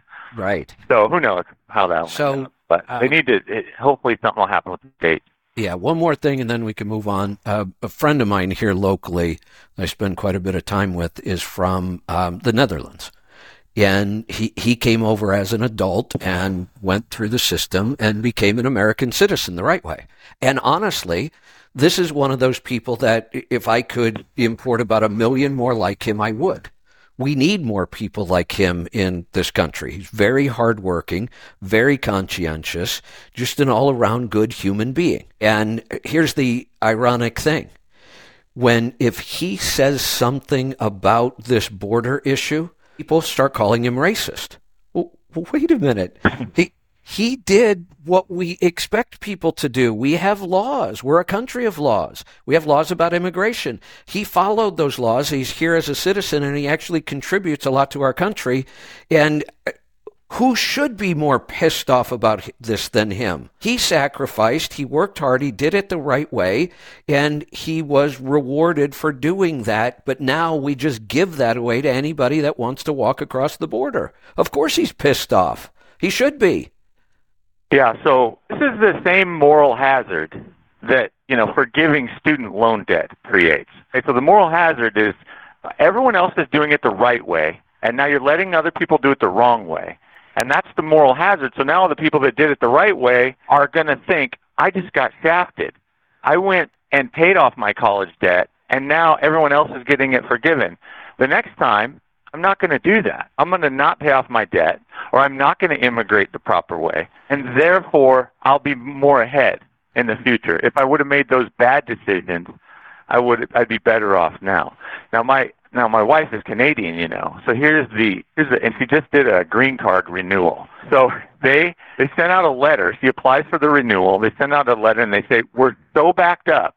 Here's a two year renewal on your green card, and it's just a piece of paper. It's just an extension right. until we get our, you know, our, our ducks in a row, right? So that was not even, you know, three weeks ago, and then just now, like this week or last week, she received a, a ten-year green card instantly. Like, so the okay, so like okay, so they send out the letter saying, hey, you you're, you're not going to get we, we're so backed up we can't renew your thing for two years. Here's a two year extension. And then three weeks later, boom, the green card for 10 years. So the, I don't know if that's like, you know, how, how people get buy in is when you, you know, you under, uh, under oh, commit yeah. and then you overachieve or whatever the whole yeah. thing. So that, I think the Biden administration is good at that. I think they're good at like the way they dole shit out. Like they, they don't just dole it out. They like get you, they get you a little bit prepped and then they over they overachieve, and then everyone's happy. Yeah, over deliver. Yeah, exactly. So, anyways, but that was interesting. That oh, we need an extension. Oh, here's your green card, ten years. Well, I, I can tell you what happened. Anybody with half a brain just looked at the millions and millions of people who have come across the border in the last couple of years, and all of those have a court date at some point to go up in front of a judge to see whether or not they can seek asylum here, whether they need to go back. And all you have to do is the math. You know how many judges are available to hear these cases. We know how many cases that are. It's going to take us about 100 years to get through this backlog. So, yeah, you might as well just give a green card to the people who are already here because you're never going to be able to process them. Right. Yeah, exactly. But anyways, enough about that. I want to talk about the CMC. All right. I was actually, I, I actually do have a confession. I told your call screener I want to talk about the CMC, but I really want to talk about country motor coaches, which is kind of like CMC, but it's motor coach talk. I like that. Uh, I like that. It's CMC day. Let's talk about coaches. Yeah, exactly. Every day is coach day here at the Kevin Rutherford Show. Hey, speaking of anyway, so yeah, because I, I know you're into this too. I I, I have found the uh, mobile internet solution that I'm pretty darn happy with. Finally, Starlink. Uh, Starlink Plus. So I've got my Starlink, which is awesome. Then I have this mobile router made by a company called Peplink, and uh-huh. I can. So I take the mobile router and I can put on this one I have I can put two different SIM cards in it, so like AT&T and Verizon. There's another one you could buy you could actually put four SIM cards into and my Starlink plugs into it. And if I happen to be around somewhere where there's a Wi Fi signal, I can grab the Wi Fi signal with this router and bond it in. And it, it bonds all of these signals together and you shouldn't ever get any kind of an internet drop if you get this thing set up right. Uh, it's pretty incredible. And then on top of that, the same company sells a really, really nice external antenna for the cellular signals, so you can pull those in a whole lot better. This is a pretty slick setup. So it's aggregating all these services. So then, in order to have a SIM card from each of those providers, does that mean you got to have you know, like a cell phone bill with each one of them, right? So you'd, yeah, you'd pay for five different services. Here's the in- well, yeah, you can pick and choose. I mean, you could put one SIM card in this device if you don't think you need two. Depends on how redundant you want your backups to be. Um, but the interesting thing is. You know, when you try to get a data plan, if, if I go to Verizon or AT and T right now, we have accounts with both, and I I can't get good data plans. I mean, the data is really expensive and they don't really offer an unlimited plan that you don't get throttled down at some point. So then I found these companies last year that sold a router and you either bought it with AT&T, Verizon or T-Mobile and they were guaranteeing unlimited data and it wasn't that expensive. So I tried two companies. They were total ripoffs. I, I don't know what their scam was. I, I you would get the router, you'd put your SIM in, you'd get it activated. You would get about a day or two of, of good, strong bandwidth, and then you'd be throttled back. And I would call them and say, I'm being throttled and I wasn't supposed to be. And they'd say, Oh, no, you're not. It must be some other problem. And then the next couple days, it wouldn't connect at all. And I went through with both of these companies the same stuff, and I finally canceled, which wasn't easy. This is not one of those companies that make it easy to cancel. Finally got all those canceled. This company does the same thing. I don't have to go directly to AT&T and Verizon and start an account. When I order the the router, I can have them set it up with those SIM cards for me, and and I pay them for my service. But it is truly unlimited. I, I don't know what they're doing different, but their unlimited really is unlimited and it works. Wow. Yeah, I like that idea. But on the other hand, I don't understand how any of these cell companies can stay in business with the way that Starlink is performing. Oh, I agree. So if I was a truck driver, if I was a truck driver, I wouldn't have any of those dishes or any of that, like programming. I would just put a Starlink up there and flat mount it. Did, I'd flat mount it to you know part of my truck, and and and that's how I would do it. I agree. Um, and it's 150. I think it's 150 a month to get the Yeah. RV version, and and that that would that would be what I was gonna I, I'm gonna do. And I, I've said this before, and I'll say it again. Hands down, from start to finish, I have never had a better experience around internet service than Starlink. It's easy, it's simple, and it works really well. Yeah, mine mine only goes down if you park it underneath a, a tree, right? Yeah. I flat mounted mine to the top of the coach, and I put it up as high as the top of the RV units. So the RV units go, I mean, the air conditioning units, they, they go on top of the coach, right? They stick up a, six inches or a foot or whatever. Right. So I was worried about putting the Starlink flat mounted onto the roof. So I took the old satellite mount and mounted it up about the same height as the uh, the air conditioning units. Nice. But I don't think that's even necessary. I think that the satellites are so far up in the sky, like it doesn't, you can't like sort of mount it too low inside something. right. Which, and the reason I say that is because the, you know, the, um, like the Qualcomm mount that's on a lot of the fleet trucks on the back of the sleeper, that metal bracket that's back there. Yeah. I- I'll bet you dollars to donuts.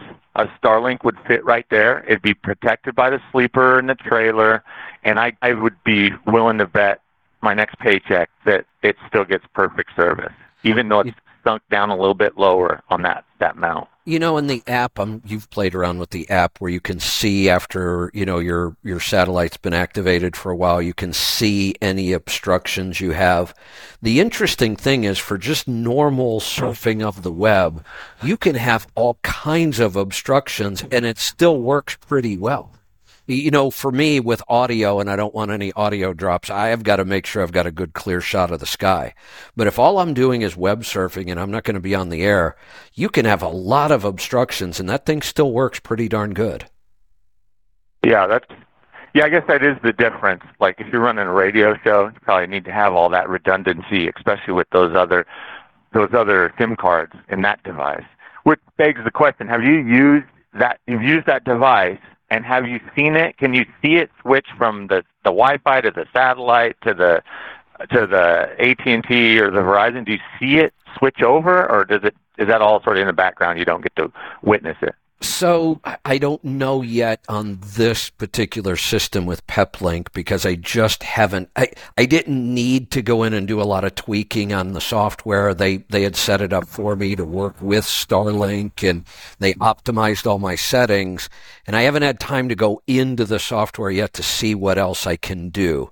I used to have a very very similar setup to this. It was called a mushroom box. And it, it basically did the same thing. This was 10 years ago.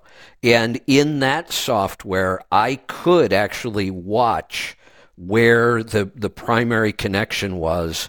And I could see if one dropped that the other one would just carry on without it. You could watch all that happening in the software. I have a feeling I, I'll be able to once I get into this software as well. But I haven't even gone in. All I did was take this box out of the packaging, plug in my Starlink, insert the SIM card, wait for them to activate it, and turn it on, and it's been up and working fantastic since. So I haven't even got into the software yet. Interesting. So, are you working from your Washington place out in the boonies, or are you working from Cascade? Uh, right now I'm in Cascade Locks, but this works really well for me out in the boonies too. So you take you pack it up and take it with you.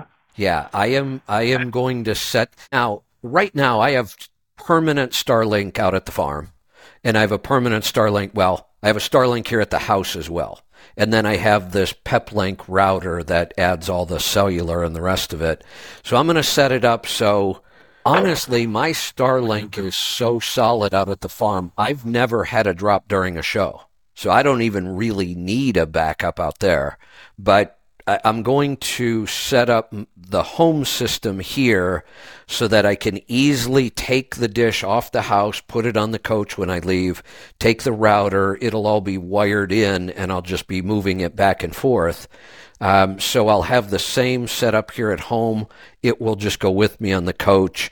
And if I ever thought I needed a backup out at the farm, I could just carry my router out there and plug it in. Right on. Hey, so regarding CMC, all right, so you're flying out there because I'm actually going, and I, but I'm taking a coach. We're taking three weeks off because it just happens to be spring break as well. So we're going to drive out there. Of course, Oh. I got to leave on Saturday and try to be there by Tuesday. That'll that's a be fun. tough 700 miles a day. That I, Yeah, let's see what these. Let's see if these kids can hack it. I, I, well, I, I just did that. I, I technically I made it back from Louisville to Cascade Locks in three days, um, but I had a day and a half of sitting that didn't really count. The windstorm and then the bullet line, but as it, driving time, I made it back in three days. The first 24 hours, I got a thousand miles in in 24 hours. Wow. Yeah, that's a good run right there. That's a good rip, That as was they a say. good day, no doubt. Hey, now Yeah, that place you suck. Okay. Um, we've got a bunch of weird things going on that week. Um, I was, I'm a little tired from my last trip and I wasn't looking forward to a big rush trip again.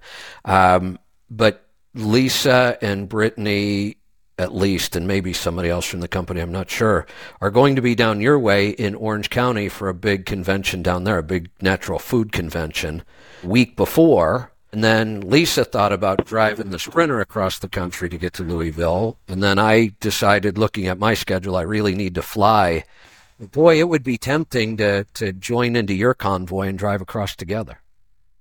Yeah, I mean, he's welcome to do so, but you know I'll be shooting video and posting it up on social media. So, no, I uh, mean Lisa. I, I thought I might shoot down that way and ride with you. oh well, hopefully you're comfortable with shooting video and putting it up on social media. Sure. But yeah, I mean, I, I don't know, but Mike, we, we're going to go. Like, we go pretty hard when it comes to driving across the country in a timely fashion. So you could probably find me, you know, parked at a truck stop, taking up two or three spots with my slides out. You should. Yeah.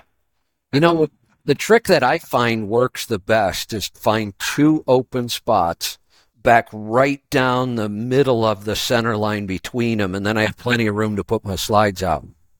Yeah. No, that's what I was thinking about doing. I people give me dirty looks when I'm like walking into the truck stop though, whenever I do that. And then in my mind I'm thinking, well, I buy a whole lot more fuel here than you do. So uh I think I rate two spots. I, I think you do too. You know what could help with that? I, I think you would be received better if you walked in with flip flops and a tracksuit. Absolutely. I I don't I don't own those two. Actually I did buy a tracksuit just for for a gimmick once, but I sure don't own any flip flops. Come on, I'm a real trucker. come on. You, you live in San Luis Obispo. You've got to have flip flops. Right. Yeah, no, I do have some, but I only wear them in the jujitsu studio. I hardly ever go to the beach. My wife thinks that I don't like the beach. I like the beach. I just am very, very busy working all the time. When I'm at the beach, I don't feel normal because I'm not working. I Yeah, feel like see, it's too much, too much relaxation. It's funny you say this because I've always talked about this myself. I don't get the whole beach phenomenon. Look, I love the ocean. I love, you know, seeing the beach and, and, you know, walking down the beach once in a while. But the idea of going and dragging all this stuff out of a car onto the beach, because you got to have your cooler and you got to have your chairs and you got to have your blankets and you got to have your umbrella and you have to have all the toys that you need to play in the water and on the sand. The idea of dragging all that stuff out there and then I sit down and in 15 minutes I feel completely restless. Like, uh, what am I supposed to do now? I can go run in the water for a little while. Okay, that's fun. I can lay here and read for a little bit. Sun feels good. In another hour, I am going stir crazy. I don't get the whole beach phenomenon. Yeah, that's how I am. And but what I can tell you is the kids they love it. Like the like when the kid like my kid, I put him at the beach, and they don't. They just go. They go dig in the sand. They go do everything, and they're Right. completely happy. I've never I've never had a kid cry at the beach ever. No, that's a Not- good I mean, point. not one of them. But but as an adult, after about two hours at the beach, I kind of feel like crying. Oh yeah, hundred percent. I'm like just looking for now. If there's like a tiki bar somewhere close, and I can like you know get away from the the beach and go to the tiki bar, grab a drink, and go back, maybe that helps. But the older I get, the less of that I do. So Yeah, I, I'm with you on this one. hey, so okay, so the CMC, I just signed up for the Louisville Truck Show, Okay. and I didn't I didn't see your event as an option to sort of uh, It- buy or attend or anything. Not yet. So I'm gonna have to go re re sign up or something. How does? No, what what they are going to do because we didn't make the deadline for registration, but we are working on it every minute of every day right now. In fact, I just saw three more emails about it. Um, the, I think they're going to resend out an email to, to people who have already pre registered and say, here's another event you can register for. And then once it's up and running, and, and people go to register if they're not already registered, then they will see it as part of one of the events. We just we were a little late. Okay. So when we get the email, if we've already signed up, then just select and then you'll pay just, or whatever. Yeah, you, you won't have to go through the whole registration process. You'll just register for the CMC itself.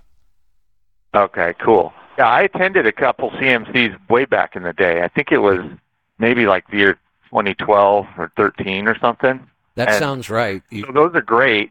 Well- but this, how are you? It's it can't be a whole day. I mean, I think we did three days or something eh, when we did them back then. So are you condensing it into one day or? Um, uh, the the last several years of the CMC was five days. Um, I th- Wow. think when you came, it was either three or four. Yeah, it's five. So here's the difference. So the event at Louisville itself is a day and a half, all day Wednesday, a reception Wednesday night. Um, just going to hang out, meet people, and network. Uh, a half a day on Thursday, but then the program becomes virtual all year. I will be doing a virtual webinar every other week for an entire year, and then the pro, the CMC officially ends next year at Louisville again. So this is now a year long program that is both live hundred and bucks? and ver- no, the hundred dollars is only for the day and a half at MATS. The year long program's a thousand, and you can't sign up for that yet either. Okay, well that sounds cool. It's like a hundred Yeah. bucks a month, if that, not quite. Yeah. And then you're gonna get. Okay, cool. And we're even going to have a payment plan, so you can pay a hundred bucks a month for the year, so you pay a little extra because we need to make some money on extending credit to people. Just so you know, I'm not sure if you're aware of this or not, but uh, the way I tell the story, and I'm not sure if I have all the details right, but when you came to the first CMC, you had like four trucks, five trucks, maybe, right? Yeah, maybe it was about. It might have been eight trucks. It was right before, about the time I went over the road. So it was after my California only operations became over the road. Is when because I found you on the road. I remember, like on the radio show with Sirius. Yeah. Yeah. So probably a, a a few more trucks than that, but And then I, I was still driving one of them. And then you came back the next year, and I think you may have had almost double that. And then when you reached out to me here recently, when we kind of hooked up again on X, um, I found out you had like up to 80. I take total credit for that, you know. Well, you should, but I, there's I tell people there's the even more. Yeah. there's even more guys that you don't know. See, I met guys at the CMC, and I, I, they like Luis. He had like three trucks at the time, and Luis, he leased. He went from there's a company called Parkway down in San Antonio, and he was leased to them. He went to your CMC, met me, and then we started concocting ideas. And so I leased him on back then, like kind of right after the CMC Yeah. and he was a, he's like a real good operator as far as what you're teaching. I'm not really a good um, operator as far as what you're teaching, uh, but Luis, he is. He built his company up to three thirty trucks and sold it for you know a decent amount of money, Nice. following all of your sort of ad- advice or whatever. And I think he only went to one. I don't know how many he went to, but uh, maybe one CMC. I think so. Uh, I but remember. that worked out. I mean, it's a networking a networking event as well. Yeah. No, he's great. I mean, he I mean he just built it up. He built it up. He leased on to me, and then and then he started hauling his own freight. Um, you know, being San Antonio based, that I thirty five up to Minnesota is like highly profitable. So he started running a lot of direct freight and also broker freight coming out of Laredo and going up to the East Coast, um, and then hauling my loads out of New Jersey back to uh, Dallas. Anyway, so yeah, so he's a he's actually a, a, a better shining example of a uh, of a fucker than I am. But uh, We've got Yeah. quite a few of them. You know, one of my favorites, I don't know He may have been there around the same time you were. Maybe he came a little later. Um, he held the record for the youngest ever person to attend the CMC. Um, he was so young at, at, the receptions we would have in the evenings he wasn't old enough to drink.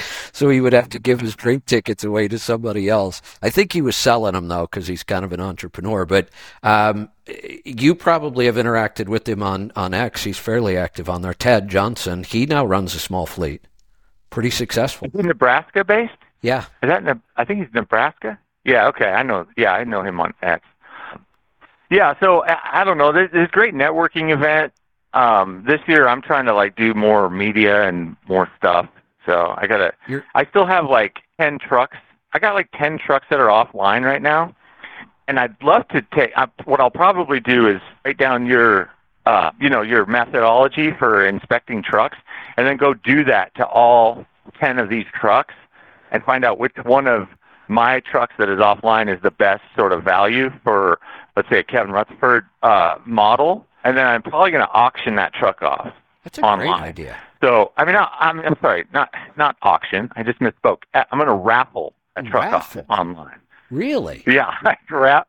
Yeah, yeah. So yeah, if anyone's not following me on X, go to X and follow at darting uphill. Right at darting uphill, all one word, obviously.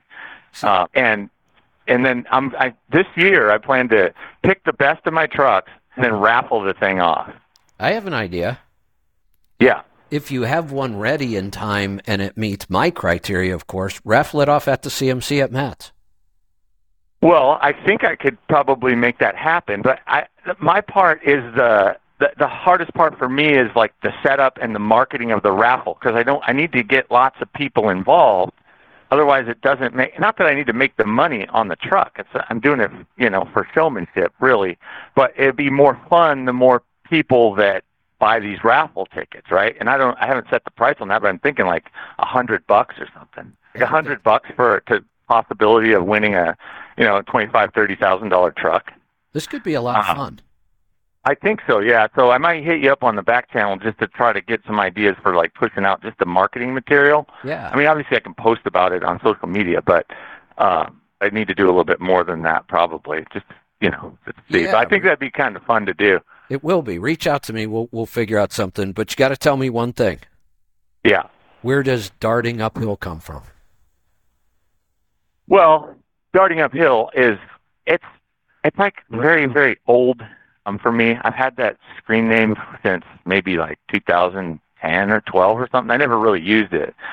But the idea is that things are always hard, and the only way to sort of make it happen is to go fast. So if you got to run up a hill, you might as well dart up that hill. Like, I had a feeling it was something like that. That's why I asked. I like that. Yeah. Well, my the pin number for all my passwords is Chainsaw Massacre, whatever. So that, I don't know where that came from. That was from like the '90s. well, you, well, you just made it a whole lot easier for me to hack you now. Yeah, yeah, exactly. Look that one up. It spelled very, very odd, though. And I think I've changed it since the '90s, but that's one of those that stuck with me for a long time. Like, hey. where the hell do you come up with these pa- passwords and pin numbers and and uh, you know these these screen names?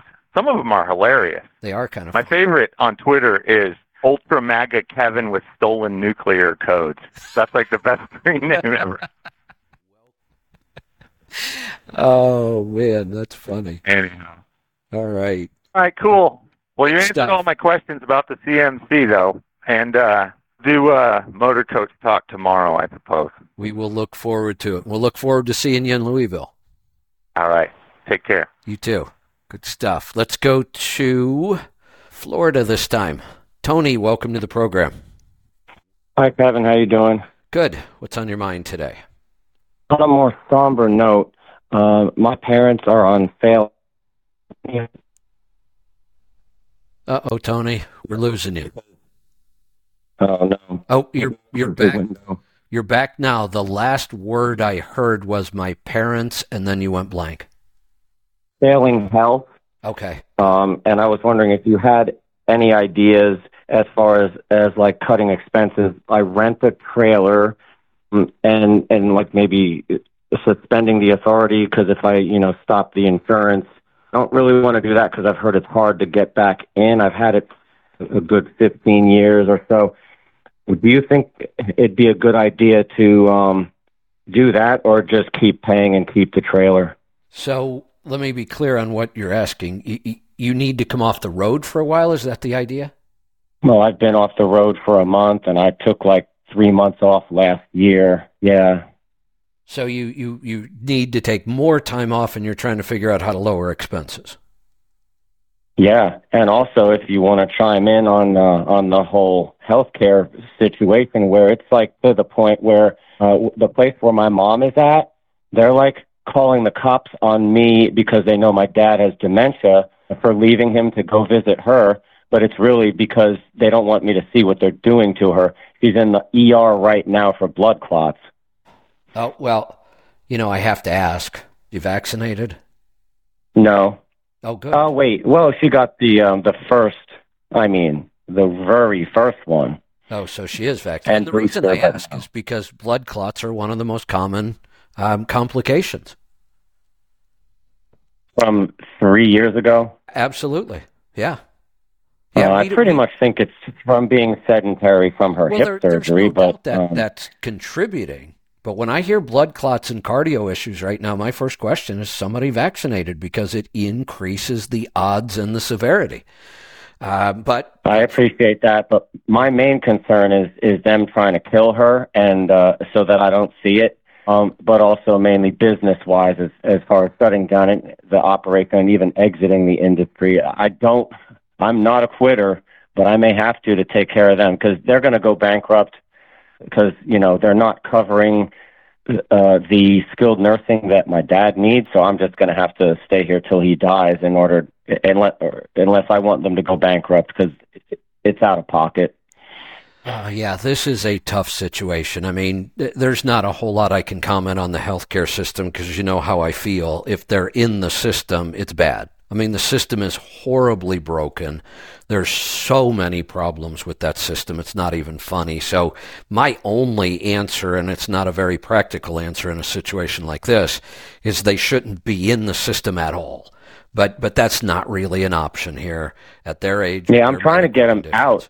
I know. And I have you, a direct care primary physician where where like he meets with you 30 minutes every month if you want, and he doesn't listen to the insurance company. So I'm trying to switch yeah. them over to that. Anything but like still, that. they would, have insurance and they're going to want to use it. Right. Anything like that would be an improvement, but there's a lot of challenges around that. So, not a whole lot of advice I can give you because there's not a lot of control you have over that. The, the business aspect you have all the control over. Uh, you know, this is a, a, a more difficult situation for me to answer because it's not just a math question. You know, most business questions really just come down to math. The, the whole point of being in business is to make a profit, you know, a reasonable profit for us, whatever that means. And we do that through math. If we make this decision, does our profit go up or down? If we make this decision, do we get closer or further away from our goal? Those are easy. Um, but this isn't easy. This isn't math. This is emotion and family and lives, and um, these are big decisions. Um, deciding. What's to, the math on taking my dad with me in the truck? Is there some kind of law against that? I know I'd have to fight with my insurance company, but that would be a way. He he would be impossible to deal with, but that may be the only way. You may not have to fight with your insurance company. Lots of policies allow riders and passengers, and that's not that unusual. So I don't think that would be a big fight. I think the bigger issue is what you talked about, how difficult it might be for you. Um, but I don't see any reason why you couldn't do that. And I actually think it could be a great idea. I mean, think about we have uh, an explosion of dementia in this country for a lot of reasons. Diet is number one, but lifestyle is number two. And when you think about what we've done, our seniors become very inactive. They sit around inside most of the time, probably watching TV or, or reading or oh, whatever. Yeah it, which is all really, he wants to do is walk and goes back and forth from door to door because I have to lock him in. He he he walked to 18 miles at age 82. All I could need is some help. Like he'd be able to, you know, give me my uh, my donuts while I'm driving instead of me having to reach for it. You know, but obviously uh, easier said than done. It is, but if you could pull it off, I think there are a lot of positives. One, it, like you said, it's the only way you could continue to work and generate revenue, and then you don't have to think about giving up the trailer or the authority or whatever. Um, and and in his case, you know, again, when, when we stick somebody in a house inside of a building and we leave them there 24 hours a day, they hardly ever get out. There's no mental stimulation. There's no sunshine, fresh air, all those things. Getting him out into the world every day, the mental stimulation of being in the truck and seeing things change and, and being a part of that and you working and going in and out of shippers and receivers. And I have to believe that, and you being with him then, it's no big deal for you to take your 30 minute break and go for a walk with him somewhere and take time off when you're parked and go out and be more active with him. I think this could be really good for his health if you could pull it off. Let's flip to this. Uh, if you have time, I went to the stop and um, I want you to take a guess on what they would want to charge me for my transmission link. It's the data cable that was causing it, you know, to jump out of gear, lose connection. Um, do you want to guess what the bill was on that? I'm afraid to guess anymore. Okay, that link, the cable itself was thirty-one hundred twenty-five dollars and thirty-one hundred labor, eighty-one hundred total. They got it down. Uh, I was out of there for twenty-eight hundred with a. They patched it um, and a and a couple of other things. They they did some the AC also in that. So, but thirty one hundred dollars for a damn wire.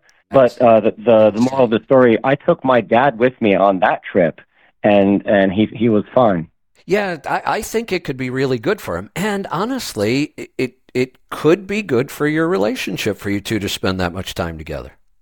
Oh yeah, I'd kill him, but it's it's better that right. I do it than the system, right? Exactly. Right. You would kill him out of love. exactly.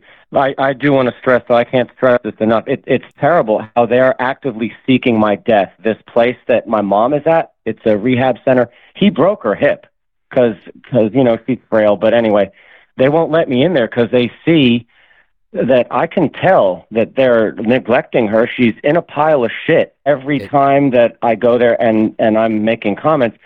So they're calling the cops supposedly because I'm not taking care of my dad but it's to hide. Oh no, there's no doubt. It, are, have and we really gotten that bad? They have. The, those kind of places are horrible. And and here's the thing: I don't know of any way to fix them.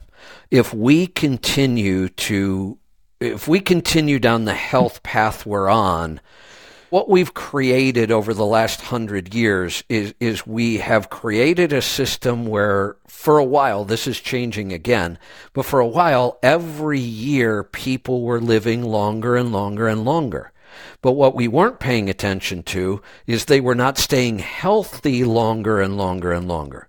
The stories used to be that you were upright, mobile, active, and then you died from something and you had a very short period of time where maybe you were bedridden, if ever. You may not have ever gotten to that point. You, you lived a normal life, you were fairly active, and at the end you die. Now, get give me more on. Okay. Well, now I was going to say, I was going to say people start getting sick in their 30s, but that's that's not even close to being accurate anymore because we have children under 10 with diabetes. So now we actually mm. start our infants as unhealthy. We give them 87 vaccinations in their first five years of life. And before they're 10, they have metabolic diseases already. They will live their entire hmm. life with those metabolic diseases. And by the time they're 40 or 50, they're probably going to be bedridden and need assistance to live.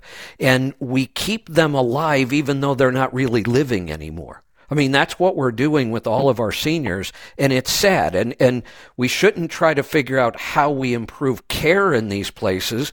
We should make it so people don't end up in these places.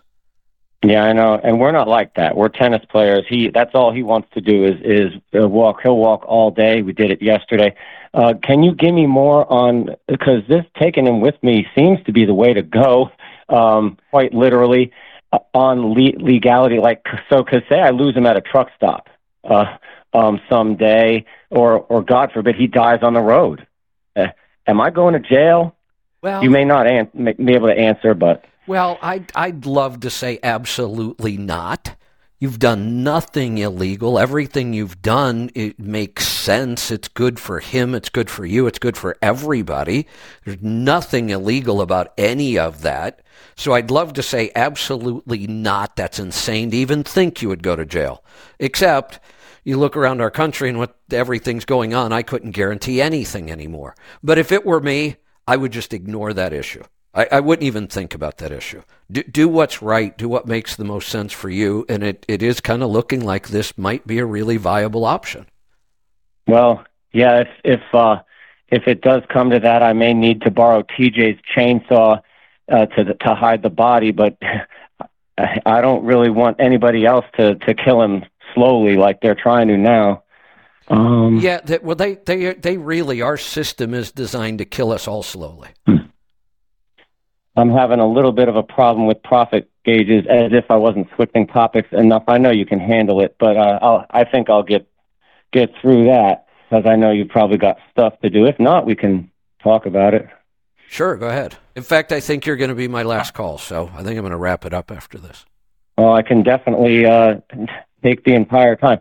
I'm finally doing my 2023. I thought I'd done through May, but there was nothing in there.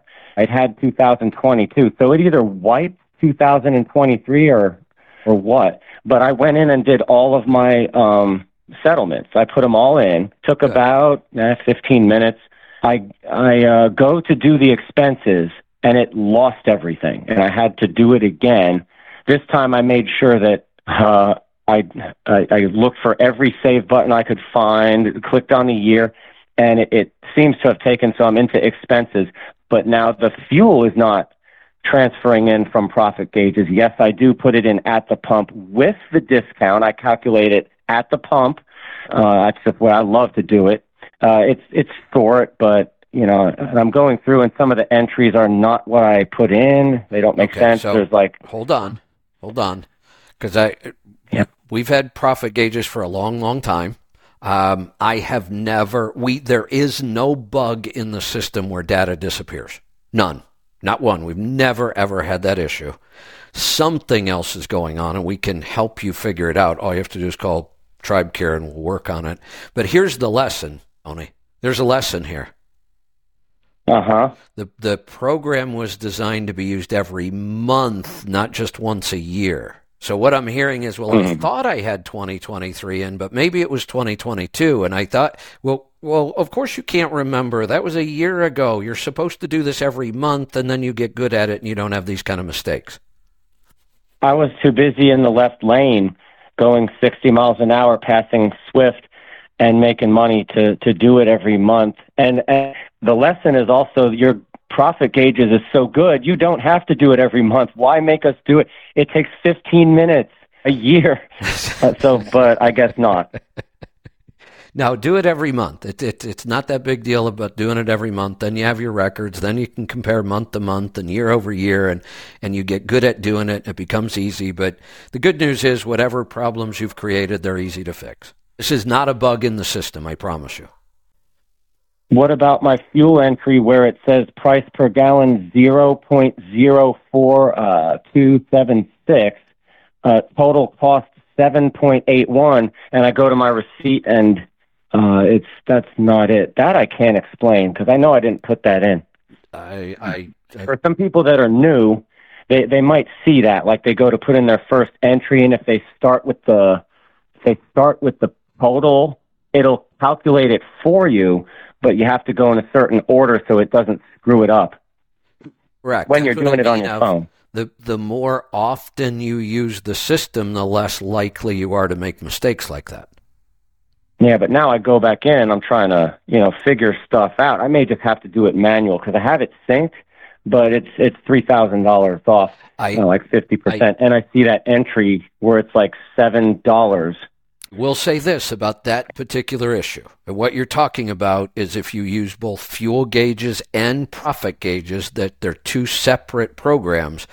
But if you use them both, you have the option of syncing the data so that when you're in fuel gauges and you put in a fuel up, it will show up as a fuel cost in profit gauges. We give you that option so you don't have to double data entry.